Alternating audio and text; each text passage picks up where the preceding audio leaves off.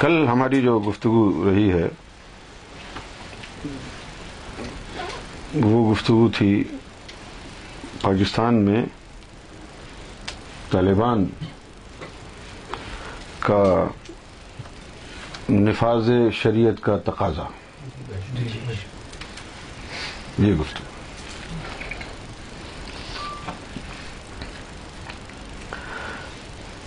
چند اہم نقط جن کے اوپر میں گفتگو کرنا چاہتا ہوں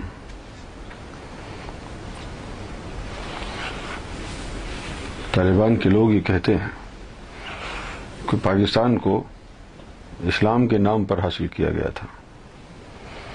تو یہاں پر نہ شریعت کا نفاذ ہونا چاہیے جی۔ بالکل درست ہے اس بات میں تو کوئی غلطی نہیں ہے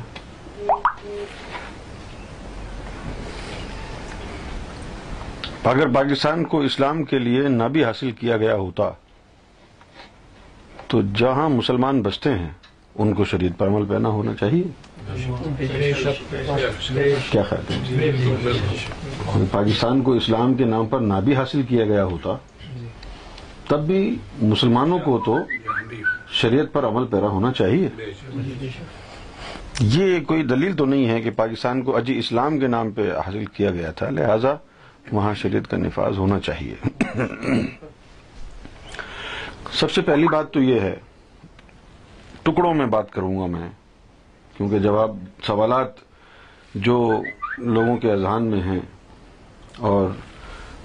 جو اس وقت یعنی چیما گوئیاں ہو رہی ہیں مختلف حلقوں میں سیاسی حلقوں میں مذہبی حلقوں میں لوگوں کے پاس جو ہے کوئی سرا نہیں ہے کہ کہاں سے گفتگو شروع کریں کیا کہا جائے کیسے نمٹا جائے لہذا میں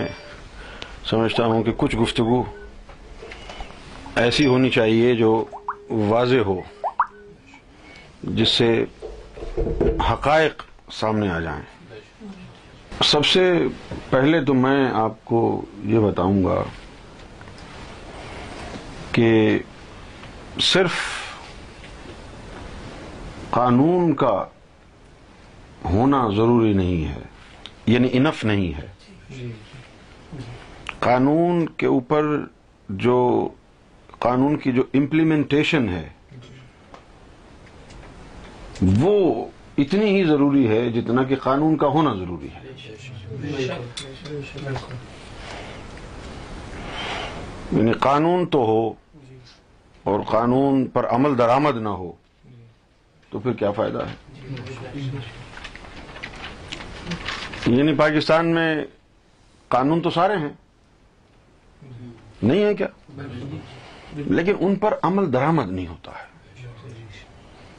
دوسری بات یہ ہے کہ ہمارا پاکستان کا جو معاشرہ پاکستان کا معاشرہ بھی ہے لیکن اوور آل جنرلی اسپیکنگ جو اس وقت جو یعنی دنیا میں لوگ آباد ہیں وہ کلچرڈ نہیں رہے اب یعنی ویلیوز بدل گئی ہیں اگر آپ سو سال کے اوراق پلٹ کر دیکھیں تو گریجولی ایک ایسا ایک ایسی تبدیلی لوگوں کے اذہان میں آئی ہے کہ جس کی وجہ سے ہر چیز بدل گئی ہے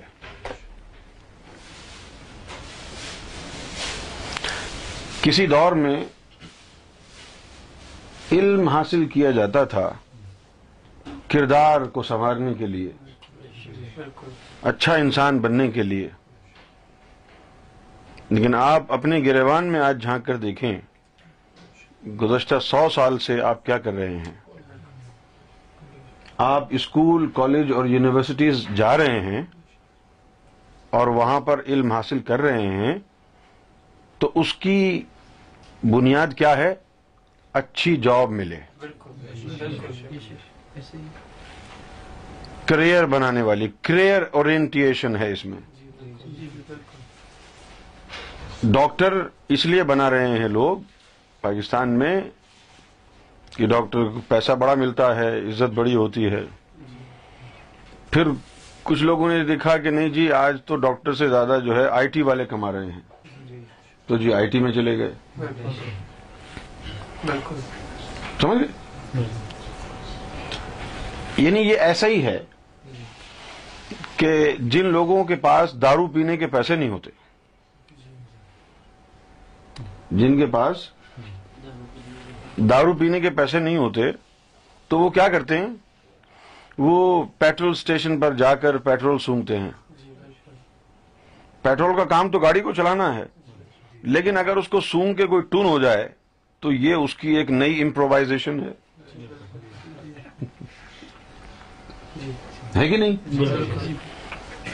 بہت سے لوگ ہیں جو دیکھتے ہیں کہ گاڑیاں کھڑی ہوئی ہیں ان کا ڈکن کھولا ہو گئے اب اگر کچھ لوگ گھر سے اپنے کوئی برتن لے جائیں پیٹرول اسٹیشن جائیں اور کہیں جی ایک لیٹر پیٹرول دے دو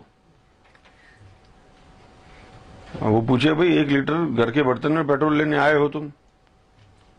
گاڑی نہیں لائے اپنی ساتھ نہیں مجھے گاڑی میں تو نہیں ڈالنا ہے یہ مجھے تو سونگنا ہے کوئی اعتراض تو نہیں کرے گا ٹھیک ہے جی لے جائے آپ سونگیں یا پیئیں اسے ہمیں کیا ہے اس سے لیکن پیٹرول کا جو اب وہ جو بنیادی کام ہے وہ نہیں رہا پیٹرول گاڑی چلانے کے لیے استعمال ہوا کرتا تھا اب لوگ سونگ کر کے ٹون ہو رہے ہیں یہی حال دنیا میں اب علم کا ہو گیا ہے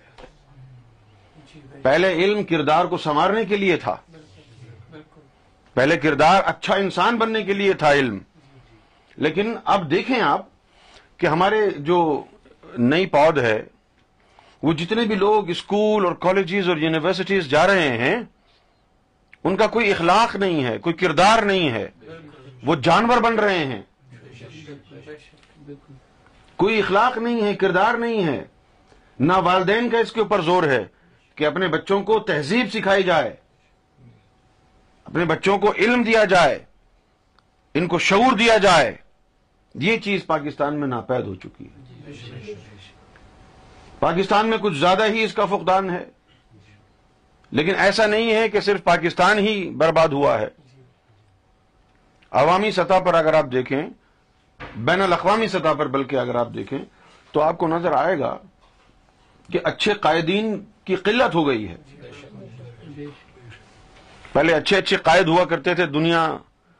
کے مختلف ممالک میں بڑے بڑے نامی گرامی لوگ ہوا کرتے تھے جو صدارت کرتے جو پرائم منسٹر بنتے اور اب تو ہر شاخ پہ الو بیٹھا ہے انجام گلستان کیا ہوگا اب تو جن کو تشریف دھونے کی تمیز نہیں ہے وہ پریزیڈنٹ بن گئے ہیں سمجھے تو دنیا بھر میں اب علم کا مصرف تبدیل ہو گیا ہے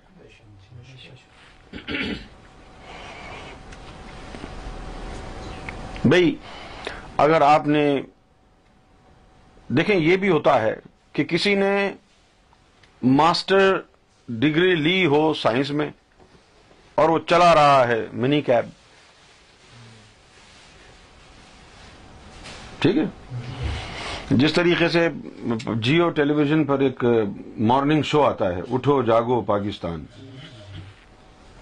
تو اس کی جو ہوسٹ ہے شائستہ لودھی وہ ایم بی بی ایس کیا ہے اس نے لیکن وہ ٹی وی شو کر رہی ہے کیوں ٹی وی شو کر رہی ہے کہ ڈاکٹر بننے میں اتنا پیسہ نہیں ہے اتنی شہرت نہیں ہے جو ٹی وی کا اینکر بننے میں شو کرنے میں جتنی شہرت ہے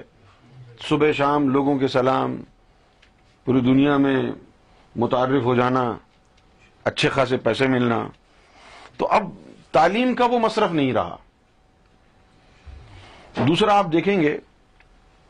امپلیمنٹیشن کا نہ ہونا اس کا نقصان کیا ہے یہاں جو لوگ ویسٹ میں ہیں یا ویسٹرنائزڈ کنٹریز میں رہتے ہیں پاکستانی جیسے کینیڈا ہے امریکہ ہے آسٹریلیا نیوزی لینڈ جاپان ہے سنگاپور ہے ہانگ کانگ ہے یہاں جو لوگ رہتے ہیں تو جو ان ممالک میں لوگ رہتے ہیں وہاں کے قوانین کی پاسداری کرتے ہیں کہیں کسی پبلک پلیس پہ جائیں گے تو کیو لگی ہوگی تو خاموشی سے کیو میں کھڑے ہو جائیں گے ٹھیک ہے نا یعنی ایئرپورٹس پر کیا ہوتا ہے کہ ٹیکسی میں بیٹھنے کے لیے بھی کیو لگانی پڑتی ہے وہ کیو میں لگ جاتے ہیں لیکن یہی لوگ جیسے ہی پاکستان اترتے ہیں ادھر تھوکا ادھر تھوکا وہی اپنی اوقات میں آ گئے کیوں کہ پاکستان میں امپلیمنٹیشن نہیں ہے کوئی امپلیمنٹ کرنے والا نہیں ہے اور جو امپلیمنٹ کرنے والے ہیں وہ کیا کر رہے ہیں وہ رشوت لے کے پیسہ لے کے ٹھیک ہے جی جو جی چاہتا ہے آپ کا کریں جنہوں نے امپلیمنٹ کرنا تھا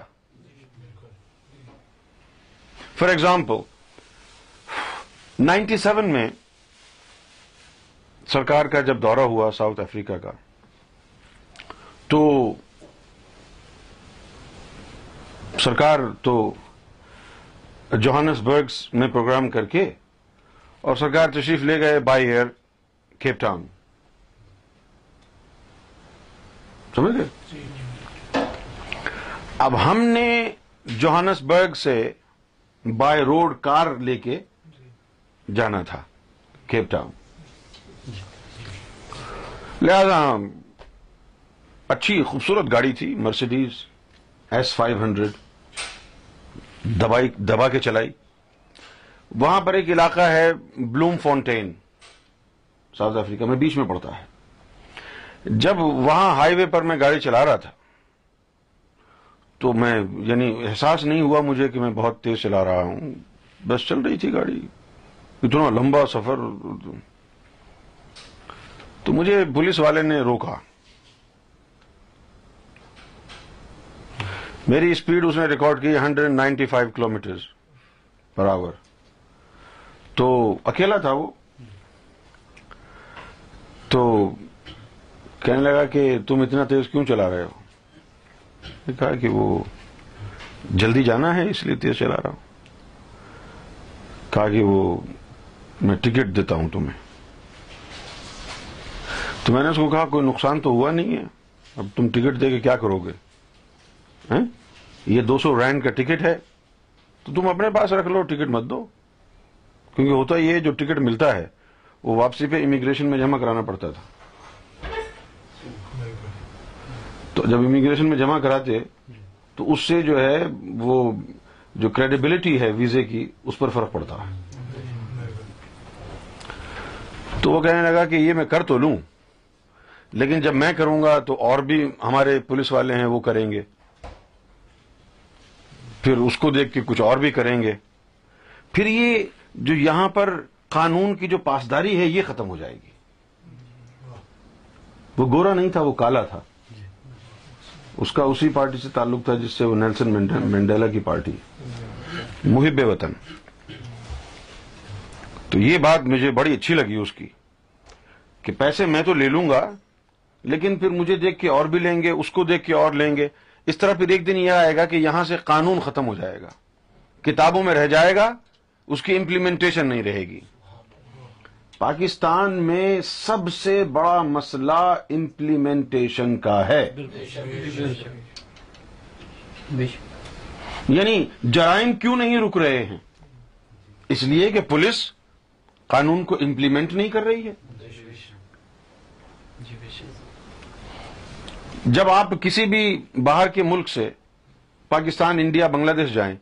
تو آپ کو لگتا ہے میری آنکھیں یار اتنی کیا گندی ہو گئی ہیں گاڑیاں ٹوٹی پھوٹی ہیں چل رہی ہیں کوئی ایسا لگتا ہے ابھی گر جائے گی کیوں کہ جب ہم ہانگ کانگ میں ہوتے ہیں جاپان میں آسٹریلیا سنگاپور میں ہوتے ہیں امریکہ میں ہوتے ہیں کینیڈا میں ہوتے ہیں انگلینڈ میں ہوتے ہیں تو یہاں دیکھتے ہیں کہ صاف ستھرے روڈ ہیں صاف ستھری گاڑیاں جا رہی ہیں دھواں نہیں ہے ایسا کیوں ہے کیا یہ سارے کے سارے لوگ جنت سے آئے ہیں یہاں پر اور پاکستان میں جتنے بھی یہ بیوروکریسی کے لوگ ہیں کیا یہ باہر نہیں آتے ہیں یہاں آ کے دیکھتے نہیں ہیں نظام کیسا چل رہا ہے کیسا چلایا جا رہا ہے سب کچھ دیکھتے ہیں لیکن ان کو حرام کھانے کی عادت پڑ گئی ہے ہاں ان کا یہ خیال ہے کہ جو نچلا طبقہ ہے قانون ان کے اوپر نافذ کرو ہم تو قانون بنانے والے ہیں ہمارے اوپر تھوڑی نافذ ہوگا قانون یہاں آپ دیکھیں گاڑی کی جو ہے روڈ وردینس دیکھی جاتی ہے ہر سال گاڑیوں کا انسپیکشن ہوتا ہے اور ایک سرٹیفکیٹ لینا پڑتا ہے ایم او ٹی کا سرٹیفکیٹ لینا پڑتا ہے جب آپ ایم او ٹی کا سرٹیفکیٹ لینے کے لیے جاتے ہیں تو گاڑی کی انسپیکشن ہوتی ہے وہ چیک کرتے ہیں کہ گاڑی کے جتنے بھی مین جو باڈی اور انجن وائز جو چیزیں ہیں وہ کام صحیح کر رہی ہیں لائٹیں صحیح کام کر رہی ہیں دروازہ ٹھیک ہے اسٹیئرنگ ٹھیک ہے جب سب ٹھیک ہوتا ہے تو پھر کہتے ہیں جی ہو گیا اور اگر کوئی فالٹ ہو تو وہ ایم او ٹی نہیں کرتے کہتے ہیں کہ یہ ٹھیک کرا کے لاؤ پھر ایم او ٹی کریں گے لیکن ہمارے ملک میں ایسا نہیں ہے کیوں ایسا نہیں ہے اس کا مطلب یہ نہیں ہے کہ وہاں ایم او ٹی کا قانون نہیں ہے قانون ہے وہاں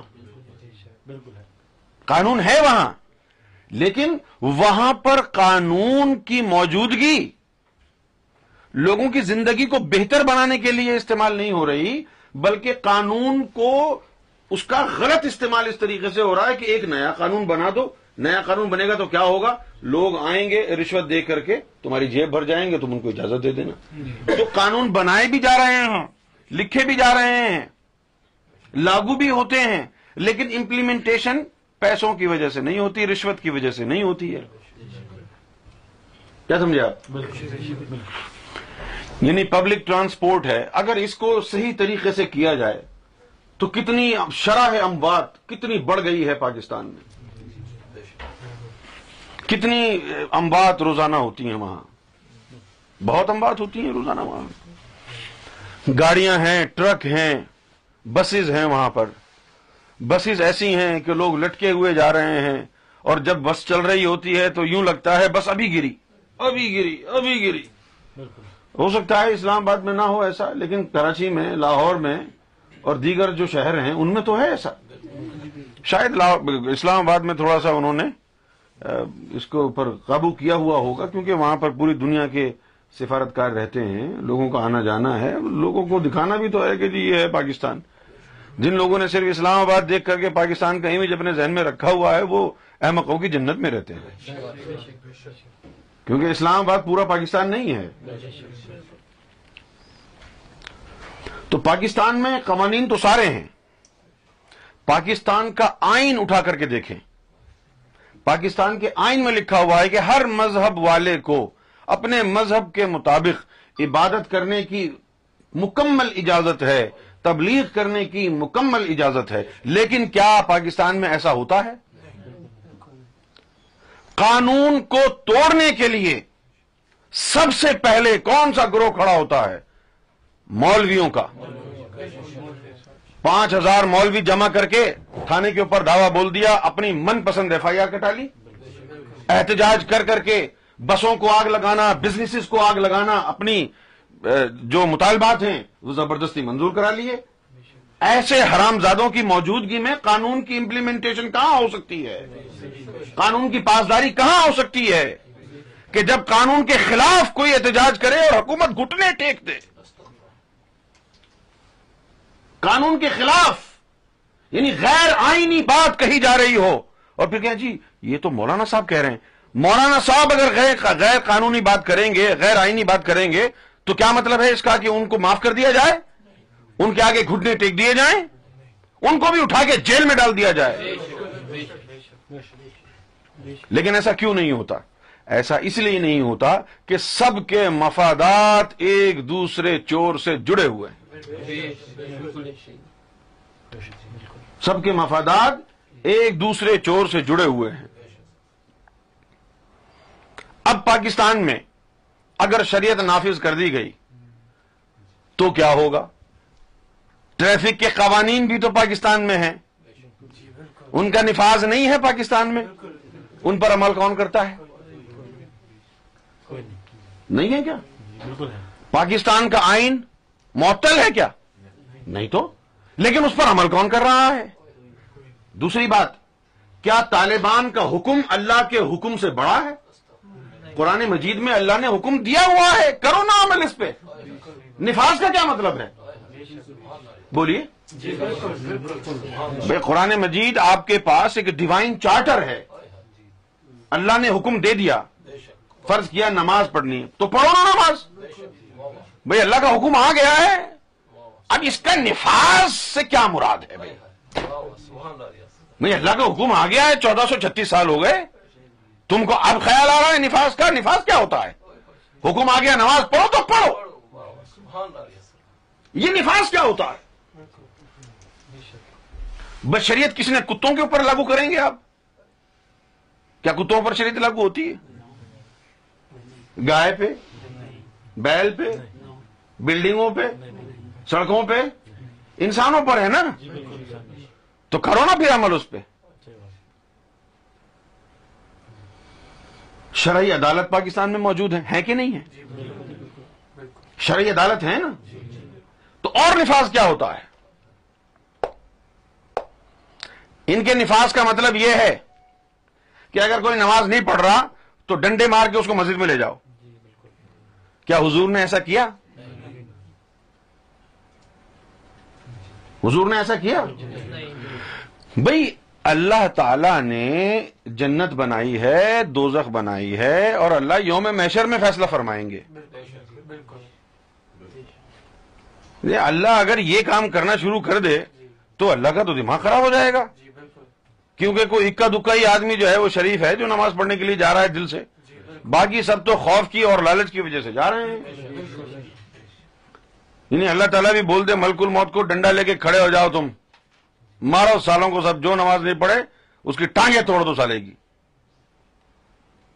تو پھر اللہ کے لیے کتنا بڑا مسئلہ ہو جاتا ہے یہ تو آج طالبان کیا کر رہے ہیں اگر دیکھیں شریعت کہتی ہے چور کے ہاتھ کاٹ دو ٹھیک ہے نا جی، جی۔ لیکن اگر ہر مسلمان شریعت کو اپنے ہاتھ میں لے لے گا اور دیکھا یار اس نے چوری کی اور وہ مسلمان جو ہے خود ہی قاضی بن کے اس کے ہاتھ کاٹنے لگ جائے تو کیا اچھی بات ہوگی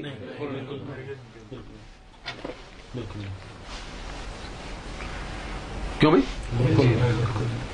یہ جو طالبان ہیں کیا انہیں شریعت کا پورا علم آ گیا ہے یعنی کون سی شریعت کی شق ہے جو یہ کہتی ہے کہ شریعت کے نفاذ کے لیے آنکھ بند کر کے جو سامنے آئے مار دو کھلے کہا جا رہا ہے کہ یہ حملے یہ سوئسائڈ بومنگ ہم اس لیے کر رہے ہیں کہ شریعت کا نفاس چاہتے ہیں یہ حملے اس وقت تک نہیں رکیں گے جب تک کہ حکومت ہمارا مطالبہ نہ مان لے کہ وہ پاکستان میں شریعت کو نافذ کر دے گی شریعت کے نفاذ کے لیے معصوم انسانیت کا قتل عام کرنا کیا یہ خود غیر شرعی عمل نہیں ہے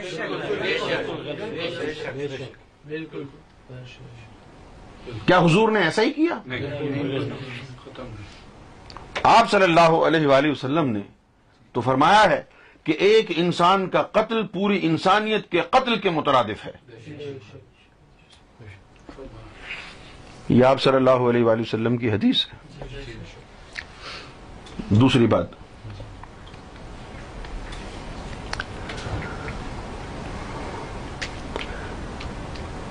حضور صلی اللہ علیہ وآلہ وسلم نے جو شریعت کو وضع فرمایا ایک دن میں فرمایا تھا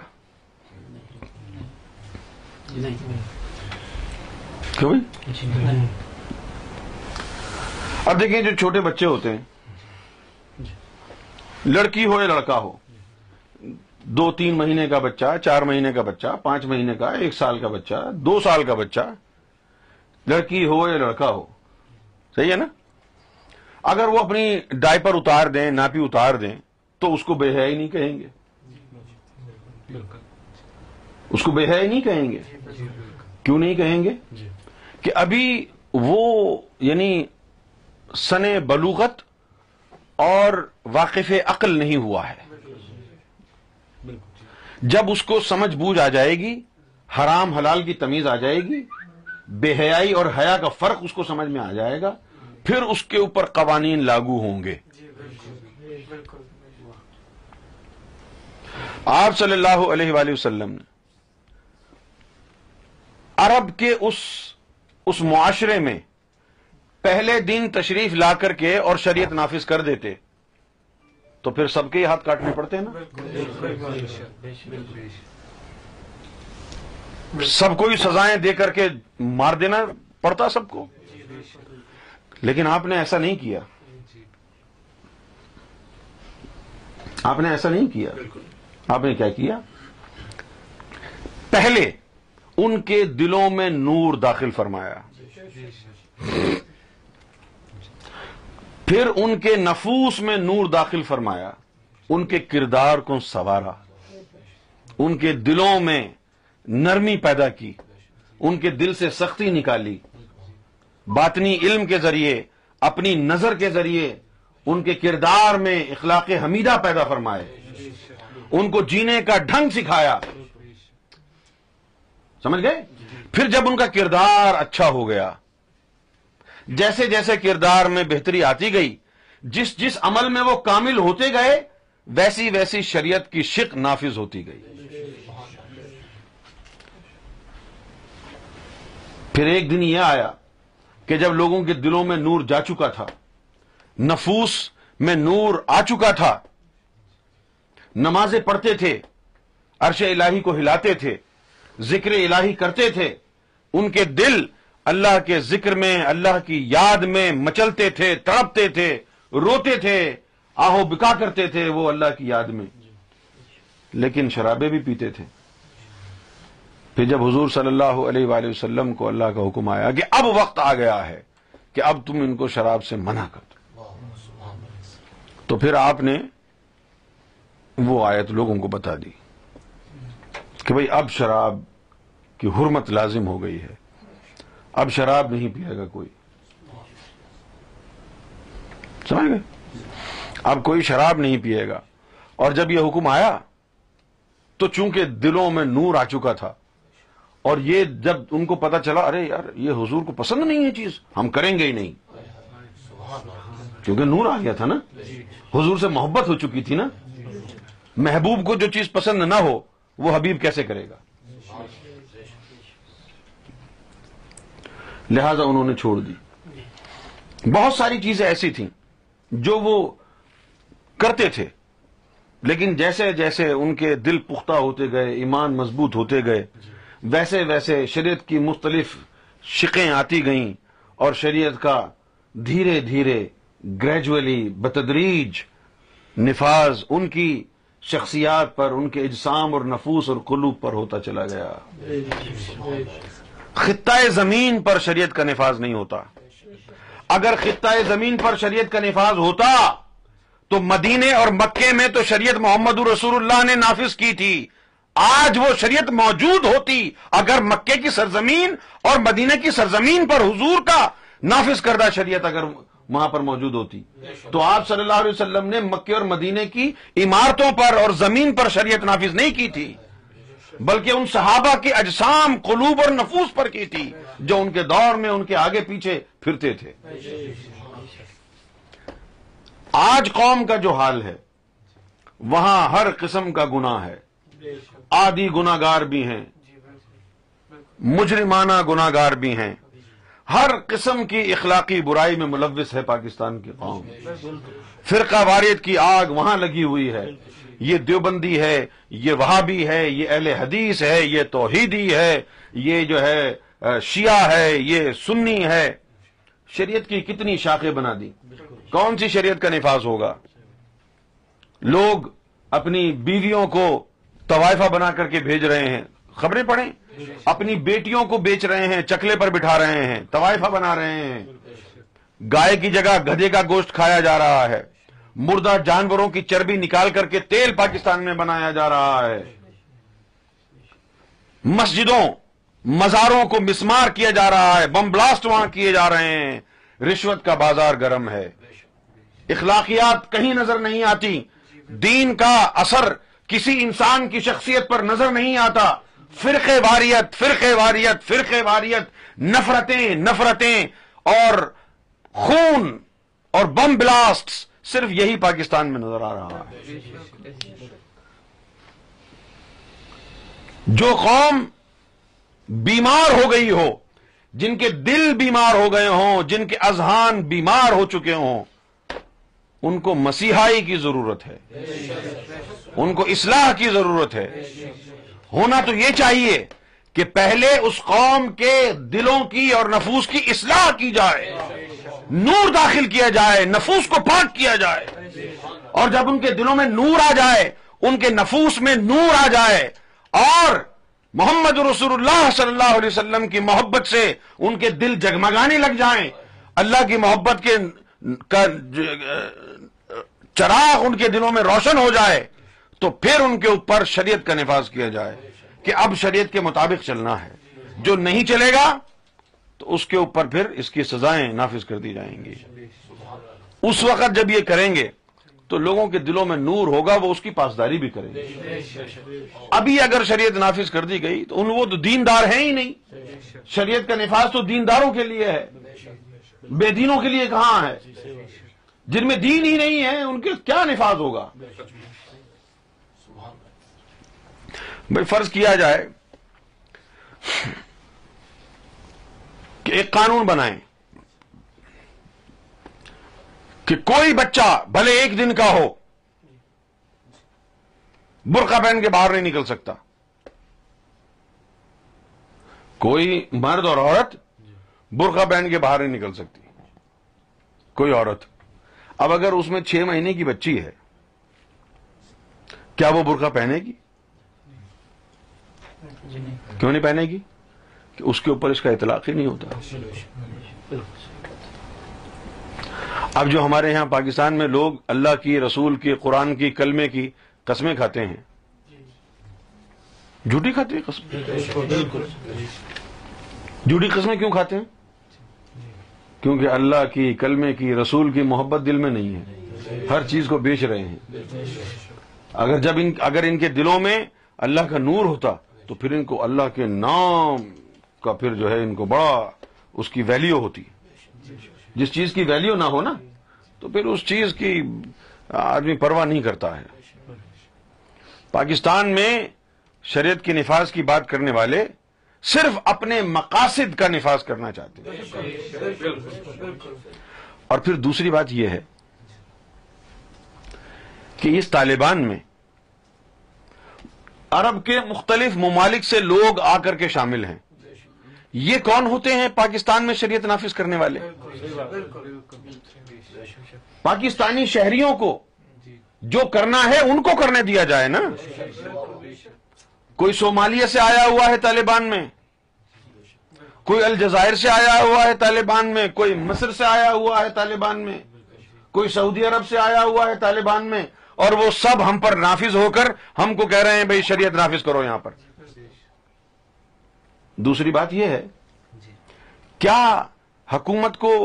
پوچھنا نہیں چاہیے طالبان سے کہ آپ کی روزی روٹی کمانے کا طریقہ کیا ہے آپ شریعت کی تو بات کر رہے ہیں رزق حلال کے بارے میں کیا خیال ہے آپ کا آپ تو صرف قتل و غارت میں لگے ہوئے ہیں آپ جاب کہاں کرتے ہیں آپ کے زندگی گزارنے کے لیے پیسہ کہاں سے آ رہا ہے بھائی شریعت کی بات کرنے والے رزق حلال کے اوپر یقین رکھتے ہیں کہ نہیں آپ تو بندوق لے کے گھومتے رہتے ہیں ہر جگہ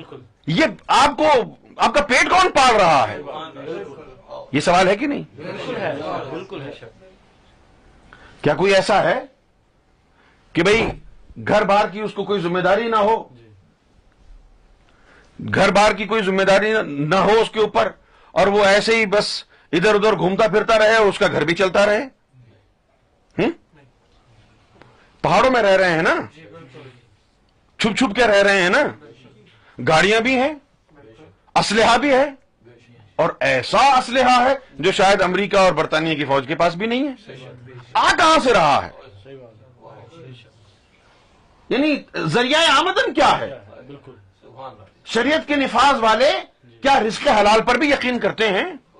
یہ کون سا بزنس کر رہے ہیں جاب کہاں کر رہے ہیں یہ کیونکہ اگر یہ کہیں جاب کر رہے ہوتے تو یہ بھی اڑا دیے جاتے نا ایک دن یہ کیوں نہیں مر رہے ان کا ذریعہ آمدن کیا ہے پوچھنا چاہیے نا ان لوگوں سے ان کا ذریعہ آمدن کیا ہے میں بتاتا ہوں یہ کاشت کرتے ہیں ہیروئن یہ کیا کرتے ہیں چوری کی گاڑیاں بیچنا چوری کی گاڑیاں بیچنا گاڑیاں چوری کرنا ہیروئن کاشت کرنا افیون کاشت کرنا ڈاکے ڈالنا اور بھتے لینا بالکل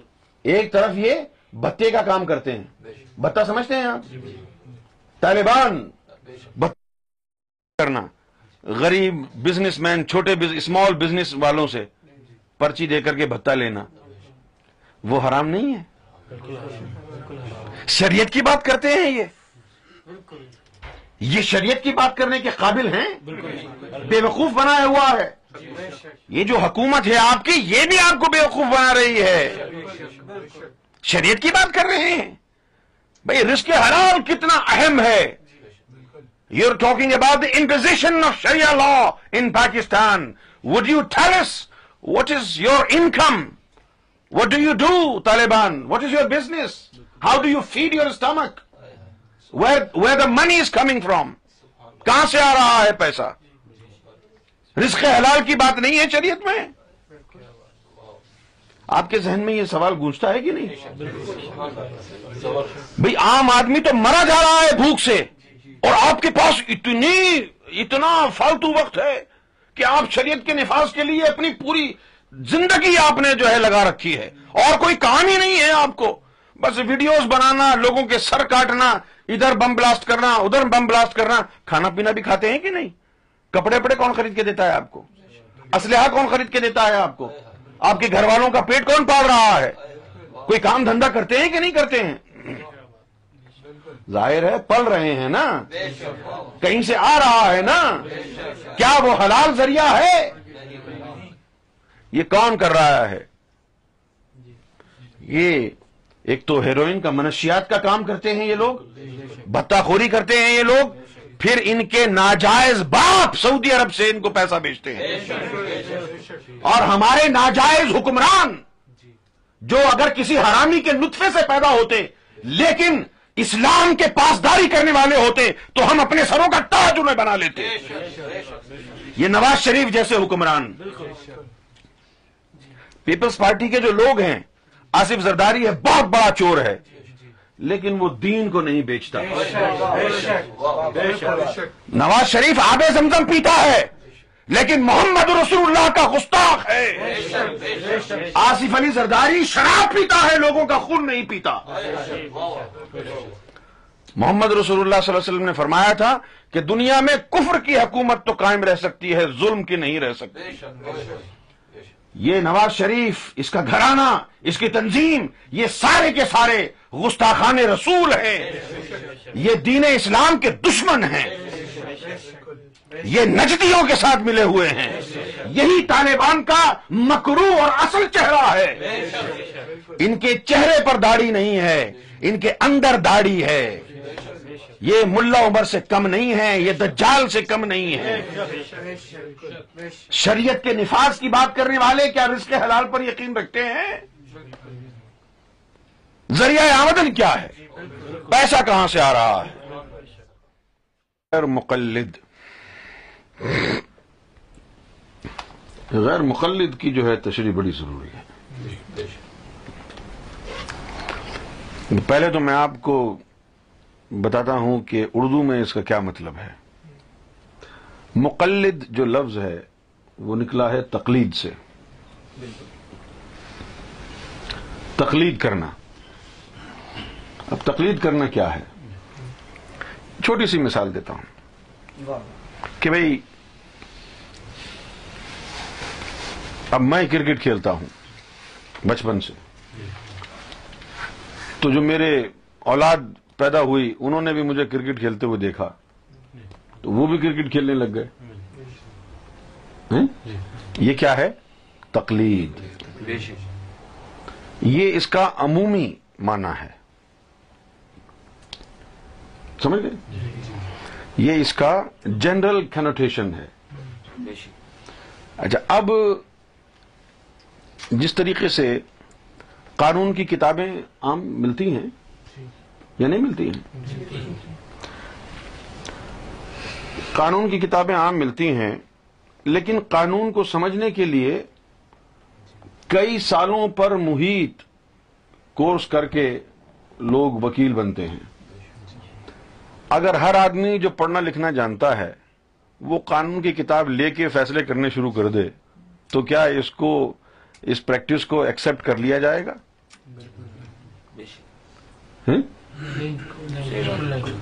نہیں کیا جائے گا نا پڑھے لکھے لوگ بھی ہیں دنیا میں پاکستان میں پڑھے لکھوں کی کمی ہے کیا نہیں ہے قانون کی کتابیں بھی بکتی ہیں وہاں پر انہیں کتابوں کو پڑھ کے وکیل بنتے ہیں انہی کتابوں کو پڑھ کر جسٹس بنتے ہیں لیکن فیصلوں کے لیے عدالت جانا پڑتا ہے ٹھیک ہے نا جی۔ فیصلوں کے لیے عدالت جاتے ہیں جو ججز ہوتے ہیں اب جج کا کام کیا ہے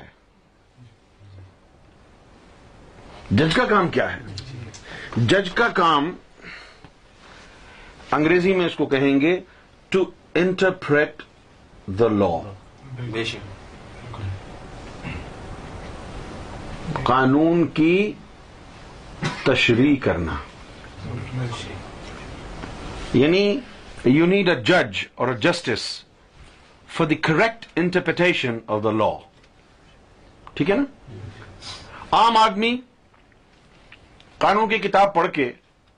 you can not trust his interpretation of the law because he is not fully aware of the codes and principles of law because law will change according to circumstance according to the nature of crime ٹھیک ہے نا in similar way in similar way we need an امام who will interpret Shariah in a similar way you need an امام who will interpret Shreya سو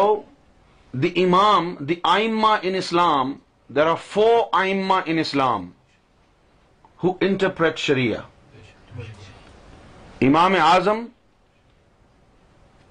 امام ابو حنیفا ردی اللہ تعالی ان ہو اس کے بعد امام شافے رحمت اللہ علیہ امام انس بن مالک رضی اللہ تعالی عنہ امام احمد بن حنبل رحمت اللہ علیہ میں نے امام انس بن مالک کے ساتھ رضی اللہ تعالی عنہ اس لیے لگایا کہ وہ بہت بڑے عاشق رسول تھے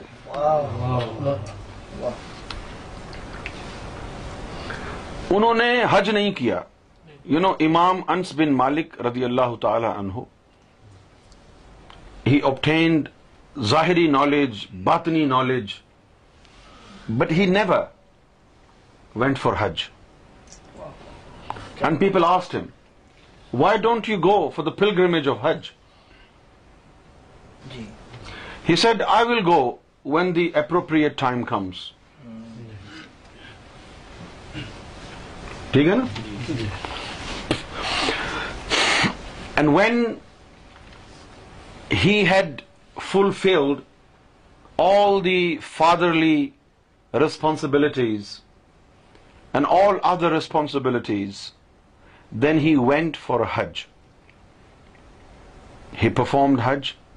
in Mecca, and then he traveled to the city of the Prophet, Madinatul Munawwara, and he sat there in front of the grave of Muhammad صلی اللہ علیہ وسلم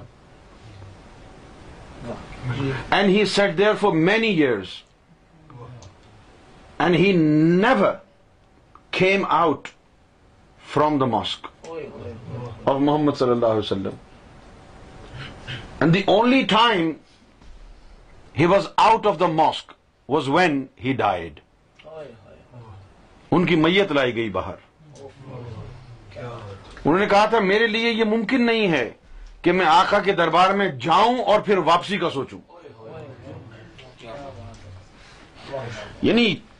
یہ محبت رسول کا عالم تھا کیا لوگ تھے امام انس بن مالک رحمت اللہ رضی اللہ تعالی عنہ سو وی ہیو فور آئی مائی کرام ان اسلام امام ابو حنیفہ امام انس بن مالک رضی اللہ تعالی عنہ Imam Shafi Imam Ahmad bin Hanbal four these four آئمہ مائی کرام in Islam interpreted sharia okay and we understand Shariah in the light of the interpretation what is غیر مقلد ا پرسن وی کال غیر مقلد is one who does not accept interpretation of these آئی مائی کرام if you do not accept interpretation of آئی مائی کرام and you want to derive your own meaning of Shariah from حدیث and Quran this is what you will do what Taliban is doing today because they do not follow interpretation of any امام in Sharia this is why they are Ghair Muqallideen تقلید نہیں کرتے یہ تقلید کے لیے انگریزی میں لفظ ہے امیٹیٹ تو غیر مقلد کون ہو گیا the one who does not imitate the interpretation of any of the آئما in اسلام ٹھیک ہے تو تقلید کیا ہے تقلید کا مطلب یہ ہوا کہ جو آئمہ اکرام اسلام میں ہیں ان کی جو interpretation of the sacred law ہے اس کے مطابق شریعت کو اپنانا یہ تو ہو گئی تقلید سمجھ گئے اور غیر مقلد ہونا کیا ہے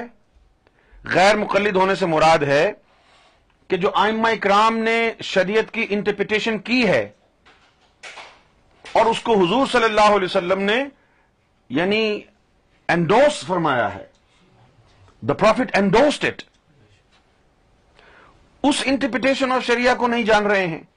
اس کو رد کر رہے ہیں اور خود they're the deriving their own understanding and meaning their own misinterpretation the Shri of Islam today has been greatly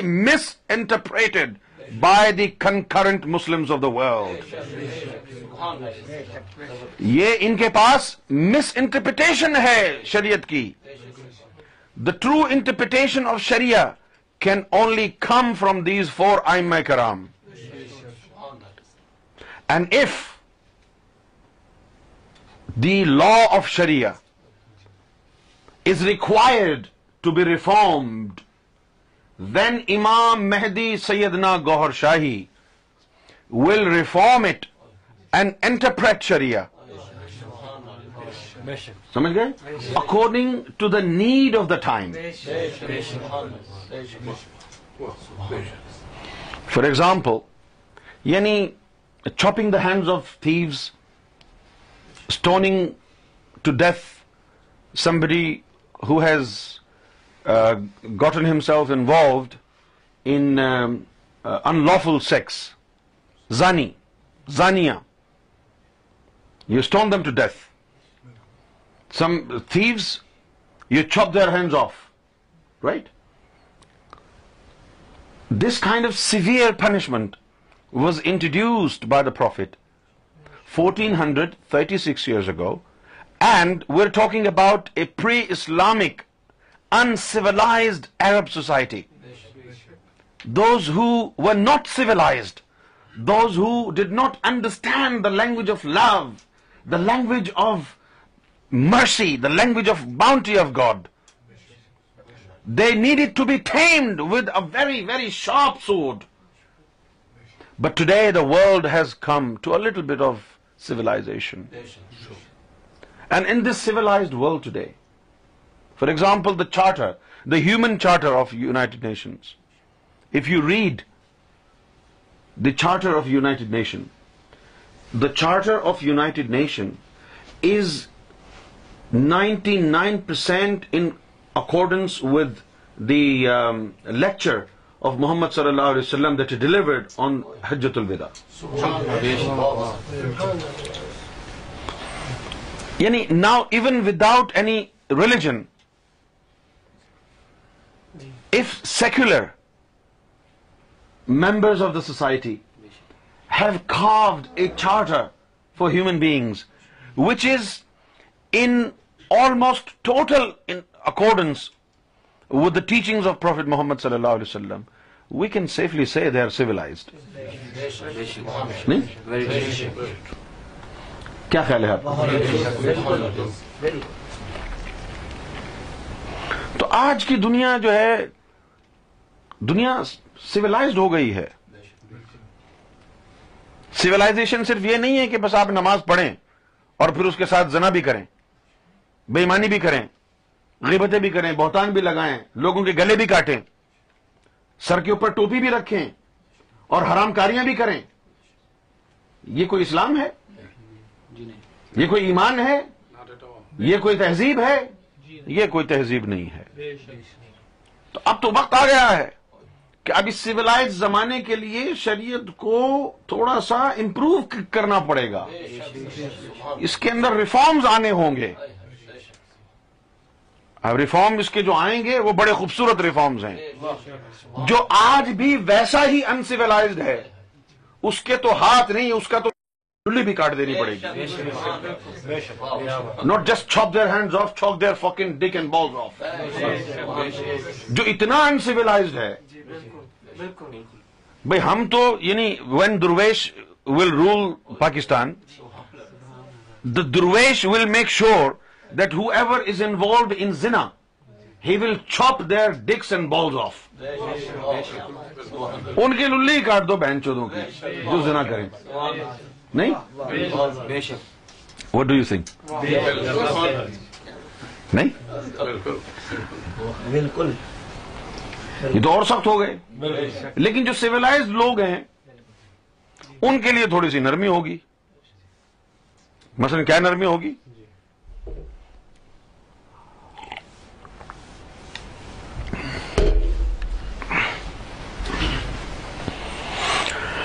فرض کیا اب یہاں پر جو ویسٹرنائزڈ جو ممالک ہیں یہاں جو لوگ رہتے ہیں اور یہاں جو میوچل انڈرسٹینڈنگ کے باعث بغیر شادی کے ایک ساتھ رہتے ہیں بچے بھی پیدا کر لیتے ہیں جی۔ ٹھیک ہے نا جی، جی۔ تو ان کے لیے جو ہے کچھ اور قانون بننا پڑے گا سمجھ گئے نا کیونکہ وہ تو آپس میں اب یہ زنا نہیں کہہ سکتے نا اس کو میوچل انڈرسٹینڈنگ سے رہ رہے ہیں نا بھائی اسی کو وہ شادی سمجھ رہے ہیں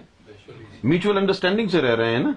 ان کے لیے کچھ اسی طرح کے قوانین بنانے پڑیں گے کہ ٹھیک ہے اب تمہارا ایک سول پارٹنر ہو گیا ہے نا اب دوسرے کی طرف آنکھ اٹھا کے نہیں دیکھنا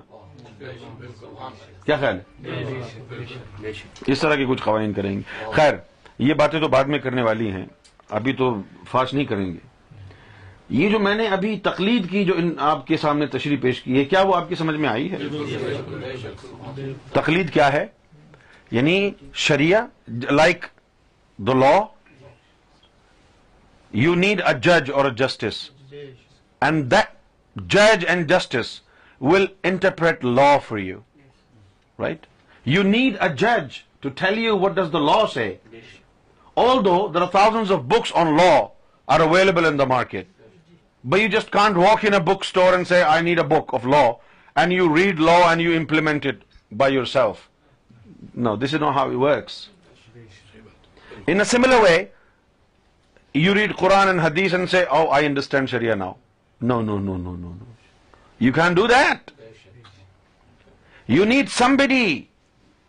interpret Shreya for you and there are four there are four unanimously decide there are four امام مالک امام احمد بن ہمبل امام شافے امام Abu Hanifa the interpretation of شریع must come from then then it will be considered as Shreya مستفی if it is not the interpretation of one of these آئی مائی کرام in Islam then we will not recognise it as Shreya آپ کی سمجھ میں آ گئی ہے بات interpretation of شریعت کہاں سے آئی ہے ان چار آئمہ کرام سے امام ابو حنیفہ امام مالک امام حنبل اور امام شافع ان چار کے علاوہ اگر آپ شریعت کی کوئی بات کر رہے ہیں تو پھر وہ شریعت اس کو متصور نہیں کیا جائے گا یہی وجہ ہے کہ یہ غیر مقلد ہیں کسی امام کی انٹرپیٹیشن آف شریعت کو قبول نہیں کرتے اپنے ہاتھوں میں انہوں نے قرآن اور حدیث لے لیا ہے یہی وجہ ہے کہ اب یہ غلط فیصلے کر رہے ہیں چلتے پھرتے آدمیوں کو سنسار کر رہے ہیں کسی کے ہاتھ کاٹ رہے ہیں ہر آدمی اگر قانون اپنے ہاتھ میں لے لے گا فرض کیا کہ آپ نے جو ہے کسی کو چوری کرتے ہوئے دیکھا آپ خود ہی اس کو مارنے لگ گئے ہاتھ کاٹ دیے تو کیا اس کو یعنی قبول کر لیا جائے گا آپ کے اس عمل کو آپ کہیں جی ارے اس نے چوری کی تھی میں نے اس کے ہاتھ کاٹ دیے یہ آپ کا کام نہیں ہے یہ قاضی کا کام ہے یہ شرعی عدالت کا کام ہے یہ آپ کا کام نہیں ہے جب یہ عدالت میں جائے گا تو عدالت کیا کہے گی ایسے آنکھ بند کر کے ہاتھ نہیں کاٹے گی عدالت کہے گی کہ تم نے چوری کیوں کی اگر وہ کہے گا کہ بھئی میں بارہ دن سے دس دن سے میں بھوکا تھا جس طرح پاکستان میں پتا ہے میں نے کیا خبر سنی پاکستان میں ٹی وی پر آیا ایک عورت نے اپنے دو بچوں کو جان سے مار دیا one woman one mother in Pakistan killed her two very small children why one of the baby was one and half year old and she did not have money to feed her baby and the baby did not take anything for the last eight months as a result that mother killed both of her children اب پاکستان میں لوگ خودکشیاں کر رہے ہیں بچے خودکشیاں کر رہے ہیں سمجھے آپ تو اگر کسی کے گھر میں فاقے ہو رہے ہیں کھانے کو کچھ نہیں ہے اور پھر اس نے ایک روٹی چرا لی کھانا چرا لیا آپ اس کے ہاتھ کاٹ دیں گے یہ تو شریعت نہیں ہے جن لوگوں نے صرف یہی سنا ہے کہ چورے چور کے ہاتھ دیے جاتے ہیں اسلام میں باقی انہوں نے اور اس کے جو آگزلری جو اس کے چیزیں تھیں اس کے آگے پیچھے جو ایکسسریز تھیں وہ نہیں پڑی تو وہ ٹرو انٹرپریٹیشن تو نہیں ہوئی نا شریعت کی اب جب یہ قاضی کے پاس جائے گا تو قاضی ان کو پوچھے گا کہ بھئی تم نے چوری کیوں کی ہے تو وہ بتائے گا کہ میں نے بارہ دن سے بھوکا ہوں میں یہ خوف لاحق ہو گیا تھا کہ میں مر جاؤں گا لہٰذا میں نے چرا سمجھے نا تو انتہائی خفیف سزا دے کے اس کو چھوڑ دیں گے انتہائی خفیف سزا دے کے اس کو چھوڑ دیا جائے گا یہ انٹرپریٹیشن شریعت کی ہے جو ان آئمہ اکرام سے ملتی ہے امام ابو حنیفہ سے ملتی ہے امام مالک سے ملتی ہے شافے سے ملتی ہے حملی سے ملتی ہے ان لوگوں نے تو ان چاروں آئمہ اکرام کی انٹرپریٹیشن کو رد کر دیا ہے قرآن اور حدیث کو اپنے ہاتھوں میں لے لیا ہے جو سمجھ میں آ رہا ہے اس کو شریعت قرار دے رہے ہیں ایسی شریعت کا نفاذ کبھی نہیں ہونے دیں گے ہم اس کو ہم شریعت تسلیم کرتے ہی نہیں ہیں طالبان سے بھی بڑی طاقت ہے اس دنیا میں القاعدہ سے بھی بڑی طاقت ہے اس دنیا میں دجال سے بڑی بھی طاقت ہے اس دنیا میں there is a greater force دین دجال there is a greater force than al Qaeda and Taliban and the name of this power and force is Gohar Shahi Taliban اور القاعدہ اور دجال سے بڑی طاقت ہے اس طاقت کا نام شاہی ہے اور شاہی ایسا نہیں ہونے دیں گے یہ غیر مخلدین گستاخان رسول یہ انسانیت کے دشمن اپنے سارے کے سارے خواب ان کے چکنا چور کر دیں گے ہم from the dust they came into dust will send them back مٹی سے نکلے ہوئے لوگوں کو دوبارہ مٹی میں دفنا دیں گے سب سے بڑی طاقت امام مہدی گوھر شاہی کی گوھر شاہی کے ہوتے ہوئے یہ کچھ کچھ نہیں کر بالکل لاہور شاہی سب سے بڑی طاقت چیلنج چیلنج ہم گوہر شاہی کے کتے ہیں جس کو اپنی طاقت پر ناز ہو ہمارا کچھ بھی کر کے دکھائے طالبان القاعدہ دجال سب کو چیلنج ہے اور ہم کو زوم ہے نام گوھر شاہی پر جس کو اپنی طاقت پر ناز ہے ہم پر چلا کے دکھائے گوھر شاہی ایسا نہیں ہونے دیں گے لاہور شاہی ایسا نہیں ہونے دیا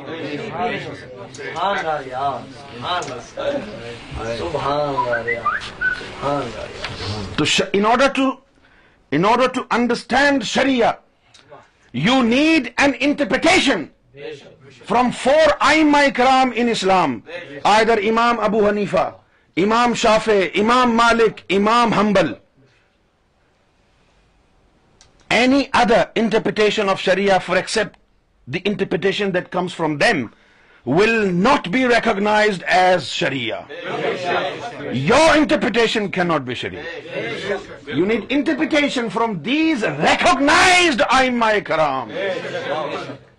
they do not believe in امام Abu Hanifa they do not believe in امام شافے اور امام ہمبل اور امام انس بن مالک تو کیا ہیں یہ غیر مقلد تقلید نہیں کرتے آپ کے پاس تو انٹرپیٹیشن ہی نہیں ہے شریعت کی you are talking about imposition of شریعہ بھائی ہر آدمی if every Tom Dick and Harry holding a book of Quran claims to say oh I understand Shariah now no no no no no this is not how it works for example why do we go to courts? Why do we need a judge? Why do we need a justice? There are books on law available in every bookstore. If you want to impose law, why don't you go to a bookstore, buy a book, study the law, and then punish people? If you do that, you will be behind the bars. If something goes wrong, you take the matter to the police. And even the police cannot interpret the law. True. They arrest you and they will take you to the court. And the duty of the judge and justice is the interpretation of the law. He will interpret the law and then he will prescribe the punishment, having gone through the entire case. When you cannot interpret the law of this civil society, why are you trying to interpret the law of God the law of Muhammad صلی اللہ علیہ وسلم the law of sharia you need somebody who has the expertise and he is endorsed by the prophet himself and he is appointed by God himself interpretation of sharia is trustworthy your interpretation of sharia is not trustworthy because we do not believe you are true مومن if you are true مومن you would love the prophet you don't love the prophet how can you be a true مومن لا you مینو ہتھاکنا ہبئی لے ہی مین والی گئی و بنا گئی بننا چھج بھائی تم اس وقت تک مومن ہی نہیں بن سکتے یہ حرام زادے طالبان کے کتے سور یہ کہاں سے مومن ہیں یہ تو محمد رسول اللہ کے دشمن ہیں they are the enemies of the beloved of beloved of God یہ تو محمد رسول اللہ کے گستاخ ہیں they do not love Muhammad صلی اللہ علیہ وسلم and they want to impose the law of Muhammad رسول اللہ اللہ اکبر ولی اللہ الحمد دیکھیے تو بھائی گدھا کہنے لگے کہ بھائی ہم جج بنیں گے تو کیسی ہنسی آئے گی آپ کو یہ سالے نطفے گدھوں کے یہ مٹی کھانے والے لوگ پانی بیچنے والے لوگ لڑکیوں کو زندہ دفن کرنے والے مردود ان کے پاس کہاں سے آئی شریعت ان کے پاس کہاں سے آیا اسلام اسلام ان کے پاس نہیں ہے اسلام غریب البدل ہو گیا ہے اسلام مر گیا ہے اسلام غریب الوطن ہو گیا تھا جس دن مصطفیٰ اس دنیا سے گئے تھے اسی دن اسلام غریب الوطن ہو گیا تھا محمد رسول اللہ کا لاشا تین دن تک بے جارہ مدد گائب پڑا رہا اس کی تیمارداری کرنے والا کوئی نہیں تھا اسلام باقی ہوتا تو محمد کا جنازہ تین دن تک نہ پڑا رہتا کہاں ہے اسلام یہ سب گستاخان رسول ہے ان کو سزا دینی ہوگی ان کو امام مہدی گور شاہی سزا دیں گے کسی کے ذہن میں کوئی سوال ہے تو پوچھے یعنی ذہن میں تھی کہ جس طرح یعنی سرکار نے اسپیچز میں سنایا کہ یعنی امامت یعنی اہل بیت میں گیارہ پھر گیارہ سے لے کر جو ہے وہ امام وہ نکاح کو دی گئی اور اس پر کوئی اس طرح فرمائی دی گئی تو اس حساب سے تو یعنی امام ابو حنیفہ جب آئے تو اس وقت اس کا مطلب وہ گیارہ امام آ چکے تھے کیونکہ ان سے لے کر جبکہ ہم جو یہ گیارہ امام جو یہ لوگ بتاتے ہیں تو وہ تو امام جعفر صادق کے بعد آگے بھی دو تین نام اور آتے ہیں تو ہاں، غلط بتاتے ہیں نا یہ اس کا مطلب وہ نہیں تھے نہیں وہی آخری تھے ہاں۔ وہ گیارہ کی جو سرکار نے بات فرمائی وہ ان سے یعنی اس طرف پہلے والے بھائی سرکار نے جو بتائے ہیں نا وہ وہ بتائے ہیں جو واقعی امام تھے یہ تو پوری اہل بیت کو امام بناتے ہیں بھائی صرف گیارہ ہی تو نہیں تھے نا مرد تو بہت سارے مرد تھے نا اہل بیت سے جو نکلے ہیں یہاں تو سبھی امام ہیں چھوٹا بچہ بھی ہے وہ بھی امام ہے اب انہوں نے تو وہ جو امام حسین کا جو فرزند جو تھے علی اصغر ان کو بھی امام مانتے ہیں یہ نہیں وہ تو سب کو امام مانتے ہیں جس طرح دعوت اسلامی والے ہیں بچوں کو بھی امامہ بنا دیتے ہیں حالانکہ جو امامہ ہے وہ جب کوئی طالب علم جو ہے اپنی مذہبی تعلیم پورا پوری کرتا تو اس کو دستار فضیلت پہناتی پہنائی جاتی تھی اس وقت امامہ باندھتے تھے اب جو ہے وہ دو سال کے بچے کو بھی امامہ باندھتے دیکھا میں نے جی، بالکل تو مذاق بنا لیا نا ان لوگوں نے تو اسی طرح ان لوگوں نے جو ہے وہ کہتے ہیں نا کہ امامت تو جو ہے نا وہ اہل بیت کے گھر کی لونڈی ہے امامت اہل بیت کے گھر کی لونڈی ہے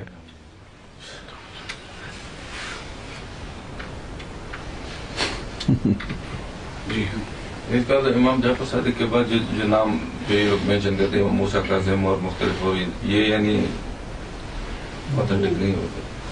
اچھے لوگ تھے لیکن اب یہ کہیں کہ امام تھے تو پھر یہ تو ہاں، ہاں۔ جس کو امام عسکری کہتے ہیں وہ تو سوا سو سال ڈیڑھ سو سال سے بات کا ہے تو امام ابو حنیفہ تو اس سے پہلے کے تو یہ ان کا ان کی اپنی لسٹ ہے اس حساب سے تو ان کا جو یعنی وہ والا نظریہ بھی زیرو ہو جاتا ہے یعنی عسکری تک کھینچ کے لے گئے جی، سوا سو ڈیڑھ سو سال ویسے چودہ معصوم ہیں ان کے مطابق سب معصوم تھے جی ہاں۔ چودہ معصومین ہیں نا جی، جی، ان کے مطابق سب معصوم ہیں اب یہ جو لفظ ہے نا معصوم یہ بڑا خطرناک ہے ہاں معصوم کا مطلب یہ ہے کہ ان سے گناہ نہیں ہو سکتا اور جو گناہ کر بھی رہے ہیں تو وہ کہتے ہیں یہ گناہ نہیں ہے یعنی ویسے تو نبیوں کے لیے آتا ہے معصوم ہونا جی، نبیوں کے علاوہ اہل بیت میں چودہ معصومین کا ہم نے ذکر سنا ہے آپ نے بھی سنا ہوگا جی، جی۔ چودہ معصومین ان کے یہاں پہ سب معصوم ہیں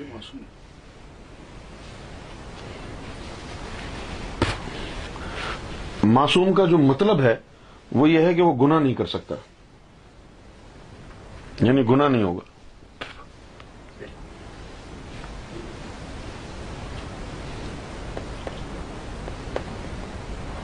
ایک واقعہ ہے ان کی کتابوں میں بھی لکھا ہے سنو جی، جی، جی، کہ خانہ کعبہ میں رات کا وقت تھا اب تو لائٹیں لگی ہوئی ہیں اول دور میں تو لائٹیں بیٹھے نہیں تھی اب تو جگمگ جگمگ کرتا ہے کعبہ اس وقت تو لائٹیں بیٹھے تھی نہیں آج سے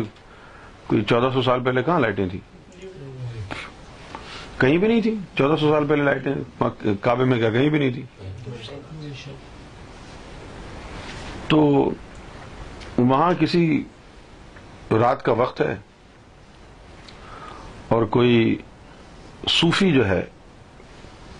کعبے کا طواف کر رہا ہے اندھیرا ہے اور وہاں پر وہ دیکھتا ہے کہ ایک شخص غلاف کعبہ کو پکڑ کے چہرہ چھپائے ساری رات خدا سے فریاد کر رہا ہے کہ اگر تو نے مجھے معاف نہ کیا میرے گناہوں کو نہ بخشا تو میرا کیا حال ہوگا میرے گناہوں کو معاف کر دے میری توبہ کو قبول کر لے میرے گناہوں کو معاف کر دے ساری رات اس اس اس شخص کی گریا جاری سن کے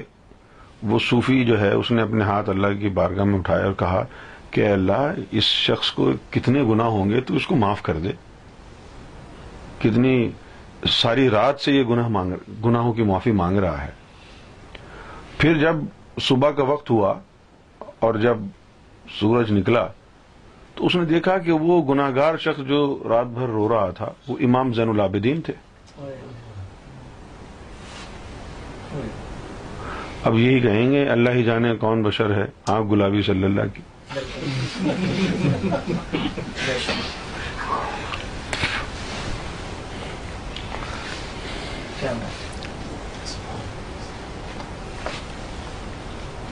مذہب کے اندر سب سے بڑا مسئلہ ہر مذہب میں یہی رہا ہے کہ کچھ ایسے کیریکٹرز بنا دیے جاتے ہیں کہ جو کہانیوں میں بستے ہیں اور اتنے میتھولوجی کا ان کے اوپر جو ہے اثر ہوتا ہے یعنی قصے اور کہانیوں کا کتاب میں بسنے والے کردار ہوتے ہیں وہ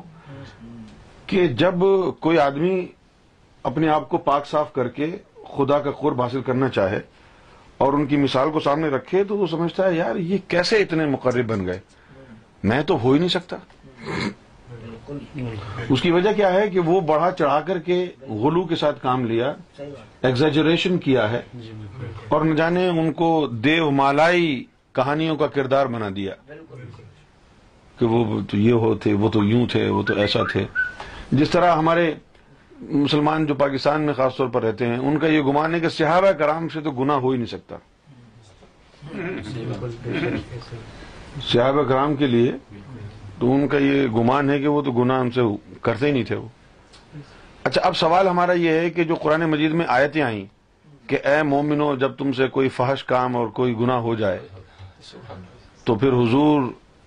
وسیلے سے مجھ سے مغفرت مانگو تو میں معاف کر دوں گا وہ آیت کس کے لیے تھی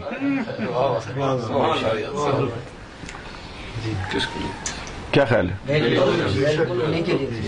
ہم لوگوں کے لیے تھی کیا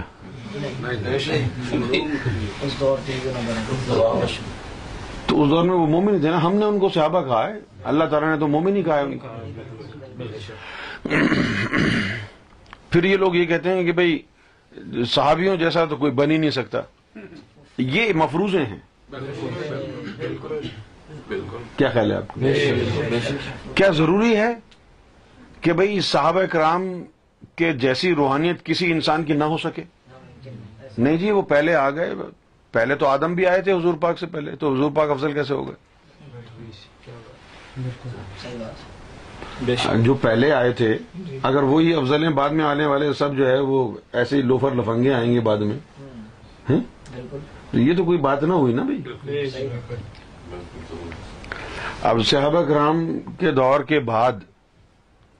اتنی بڑی بڑی ہستیاں آئی ہیں یعنی اس دور صحابہ کرام کے دور کے بعد امام ابو حنیفہ جیسے لوگ بھی آئے اس دنیا میں بالکل ابو الحسن خرقانی جیسے لوگ بھی آئے اس دنیا میں شاہ کمال کیتلی رحمت اللہ علیہ جیسے لوگ بھی آئے معین الدین چشتی رحمۃ اللہ علیہ جیسے عالم ربانی آئے اس دنیا میں سلطان اخباؤ جیسے لوگ آئے لال شہباز خلندر جیسے لوگ آئے جس طرح میں نے سرکار کی بارگاہ سے سنا ہے کہ عشق میں عشق میں عشق الہی میں لال شہباز قلندر کا مقام محمد رسول اللہ سے بھی بڑا ہے عشق میں آپ صحابیوں کو رو رہے ہیں میں نے خود براہ راست سرکار سے سنا ہے کہ عشق میں اور پھر کوئی ایک دو واقعات نہیں ہے یہ کہ بھئی حضور کی ہی امت کا کوئی شخص آگے بڑھ جائے گا جی۔ موسیٰ علیہ السلام کی امت میں بھی ہوا جی ہاں۔ کہ اللہ تعالیٰ سے یعنی موسیٰ علیہ السلام سے کسی عورت نے کہا کہ اللہ سے پوچھو میری تقدیر میں اولاد ہے کہ نہیں ہے جی، موسا کو اللہ نے کہا جی نہیں ہے انہوں نے آگے کہہ دیا چند دنوں بعد ایک فقیر گزرا اس نے کہا جو ایک روٹی دے گا ایک اولاد ہوگی دو ہوگی تو عورت نے دو روٹیاں دے دی بعد میں اس کے دو اولاد ہو گئی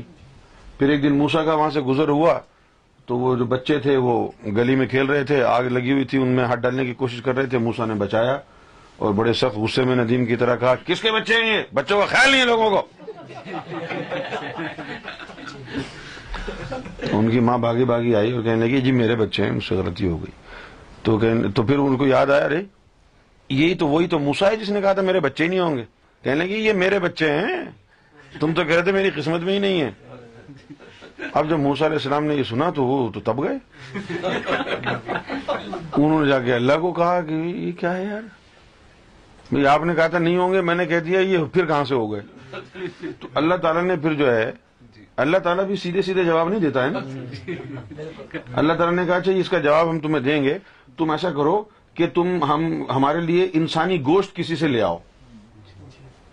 صحیح اب کون اپنا گوشت کاٹ کے دے گا کسی نے بھی نہیں دیا چلتے چلتے کسی جنگل بیابان میں پہاڑ پہ جا کر دیکھا کہ ایک آدمی جو ہے وہ بیٹھا ہوا ہے اس نے خود ہی بلایا کہ یہاں ہوئے کیوں پریشان ہو موسا پریشان ہو اس کو میرا نام کیسے پتا ہے تو جانتا بھی نہیں اس کو میں خیر انہوں نے کہا کہ بھئی اللہ تعالیٰ نے گوشت منگایا ہے کہاں کا منگایا ہے نہیں بھائی صرف اتنا ہی بتایا گوشت منگایا ہے اپنے جسم کے حصے کا ہر حصے کا گوشت کاٹ کے اس بندے نے موسیٰ علیہ السلام کو دے دیا اور وہ لے گئے اور اللہ تعالیٰ کو جو ہے جا کے گوشت دیا تو اللہ تعالیٰ نے کہا یہ کس سے لے کے آئے پہاڑ پہ ایک آدمی بیٹھا ہوا تھا بولا اللہ تعالیٰ نے کہا موسا موسا کو تم بھی تو انسان تھے جس نے میرے نام پہ اپنے جسم کے ہر حصے کا گوشت کاٹ کے دے دیا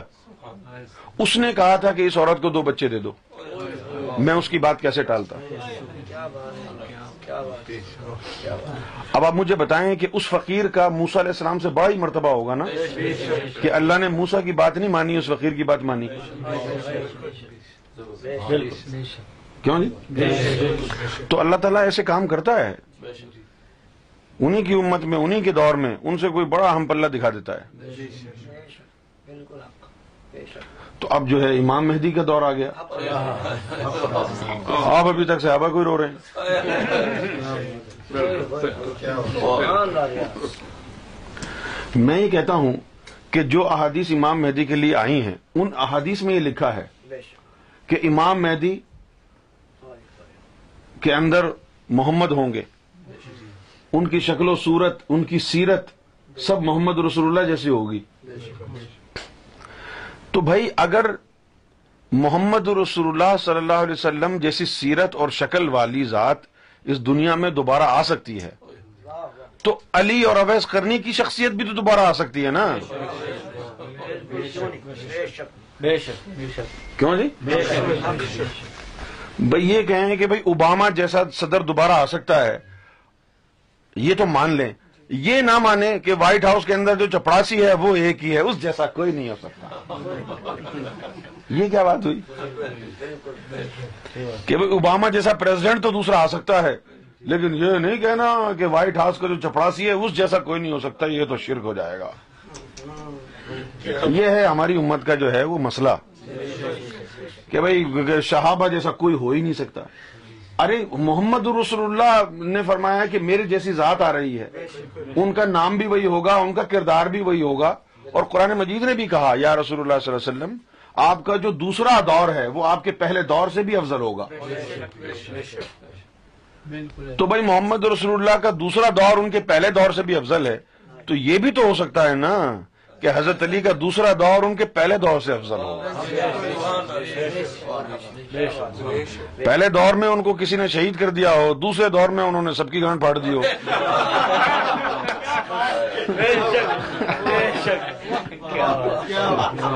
کیوں جی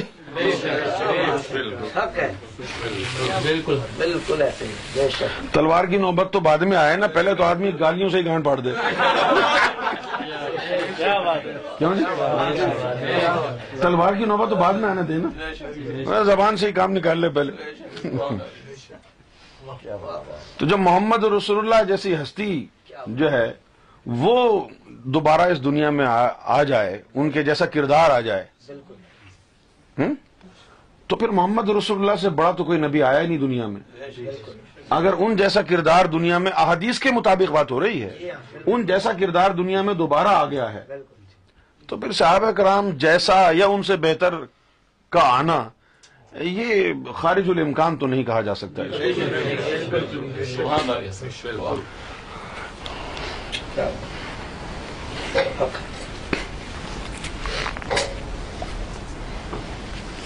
ایک دور تھا کہ سب سے امیر آدمی دنیا کا جی۔ وہ تھا بل گیٹس جی، جی، اب کوئی اور ہے یہ کیسے ہو گیا کیسے ہو گیا بھائی جس کے پاس زیادہ پیسہ ہے وہ زیادہ امیر ہے اسی طرح جس کے پاس زیادہ نور ہے وہ زیادہ معتبر ہے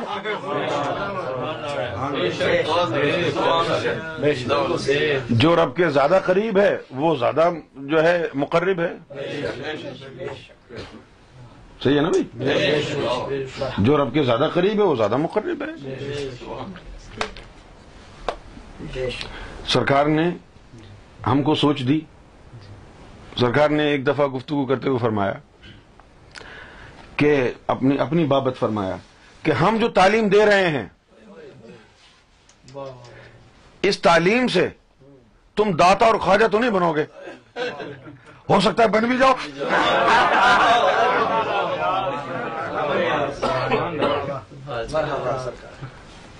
کیوں جی اب یہ دو باتیں فرمائی جو ایک تو یہ فرمائی کہ تمہارا تو یہ گمان ہے کہ نہیں بن سکتے تمہارا یہ گمان ہے کہ داتا اور خواجہ تم نہیں بن سکتے لیکن ہماری تعلیم یہ ہے کہ کوشش تو کرو شاید بن جاؤ مطلب یہ کہ اس میں تمہارا عمل دخل نہیں ہے تعلیم کا عمل دخل ہے اگر عمل کر لیا گھس گئی ہے تعلیم تو بن نہیں جاؤ تو داتا اور خواجہ خود کچھ نہیں تھے جو نور اور علم باطنی ان کو ملا اس نے ان کو خواجہ اور داتا بنایا نا بھائی داتا اور خواجہ کوئی پیدائشی ولی تھے بھائی اولاد جو پیدا ہوتی ہے وہ مومن کے گھر پیدا ہو یا کافر کے گھر منافق کے گھر پیدا ہو یا مرتد کے گھر کالے کے گھر پیدا ہو یا گورے کے گھر پاکستانی کے گھر پیدا ہو یا انڈین کے گھر للی سے ایک قطرہ نکلتا ہے اس سے اولاد پیدا ہوتی ہے علامہ اقبال نے اس کو فرمایا ہے کہ یہ خاکی اپنی فطرت میں نہ نوری ہے نہ ناری ہے عمل سے زندگی بنتی ہے جنت بھی جہنم بھی سرکار نے فرمایا کہ کافر کی کافر کا بچہ بھی ولایت کا راز لے کے آیا پھر جنہوں نے اس ولایت کے راز کو اس تعلیم کے ذریعے پا لیا وہ تو بڑے بڑے ولایت کے بڑے بڑے مقام پر پہنچ گئے اور تم لا الہ الا اللہ محمد رسول اللہ زبان سے پڑھ کے ہی افضل ہو گئے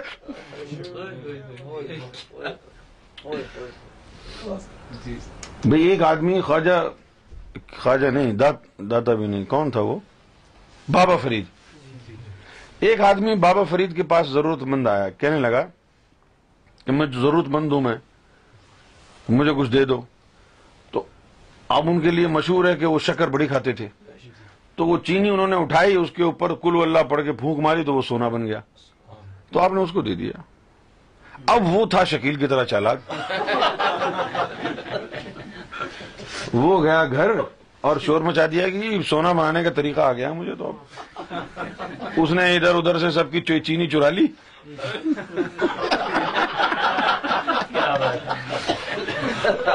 اور چینی کا ڈھیر لگا کر کے بیٹھ گیا وضو کر کے کل ہو اللہ اللہ لم یلد ولم لا ولم یکل کل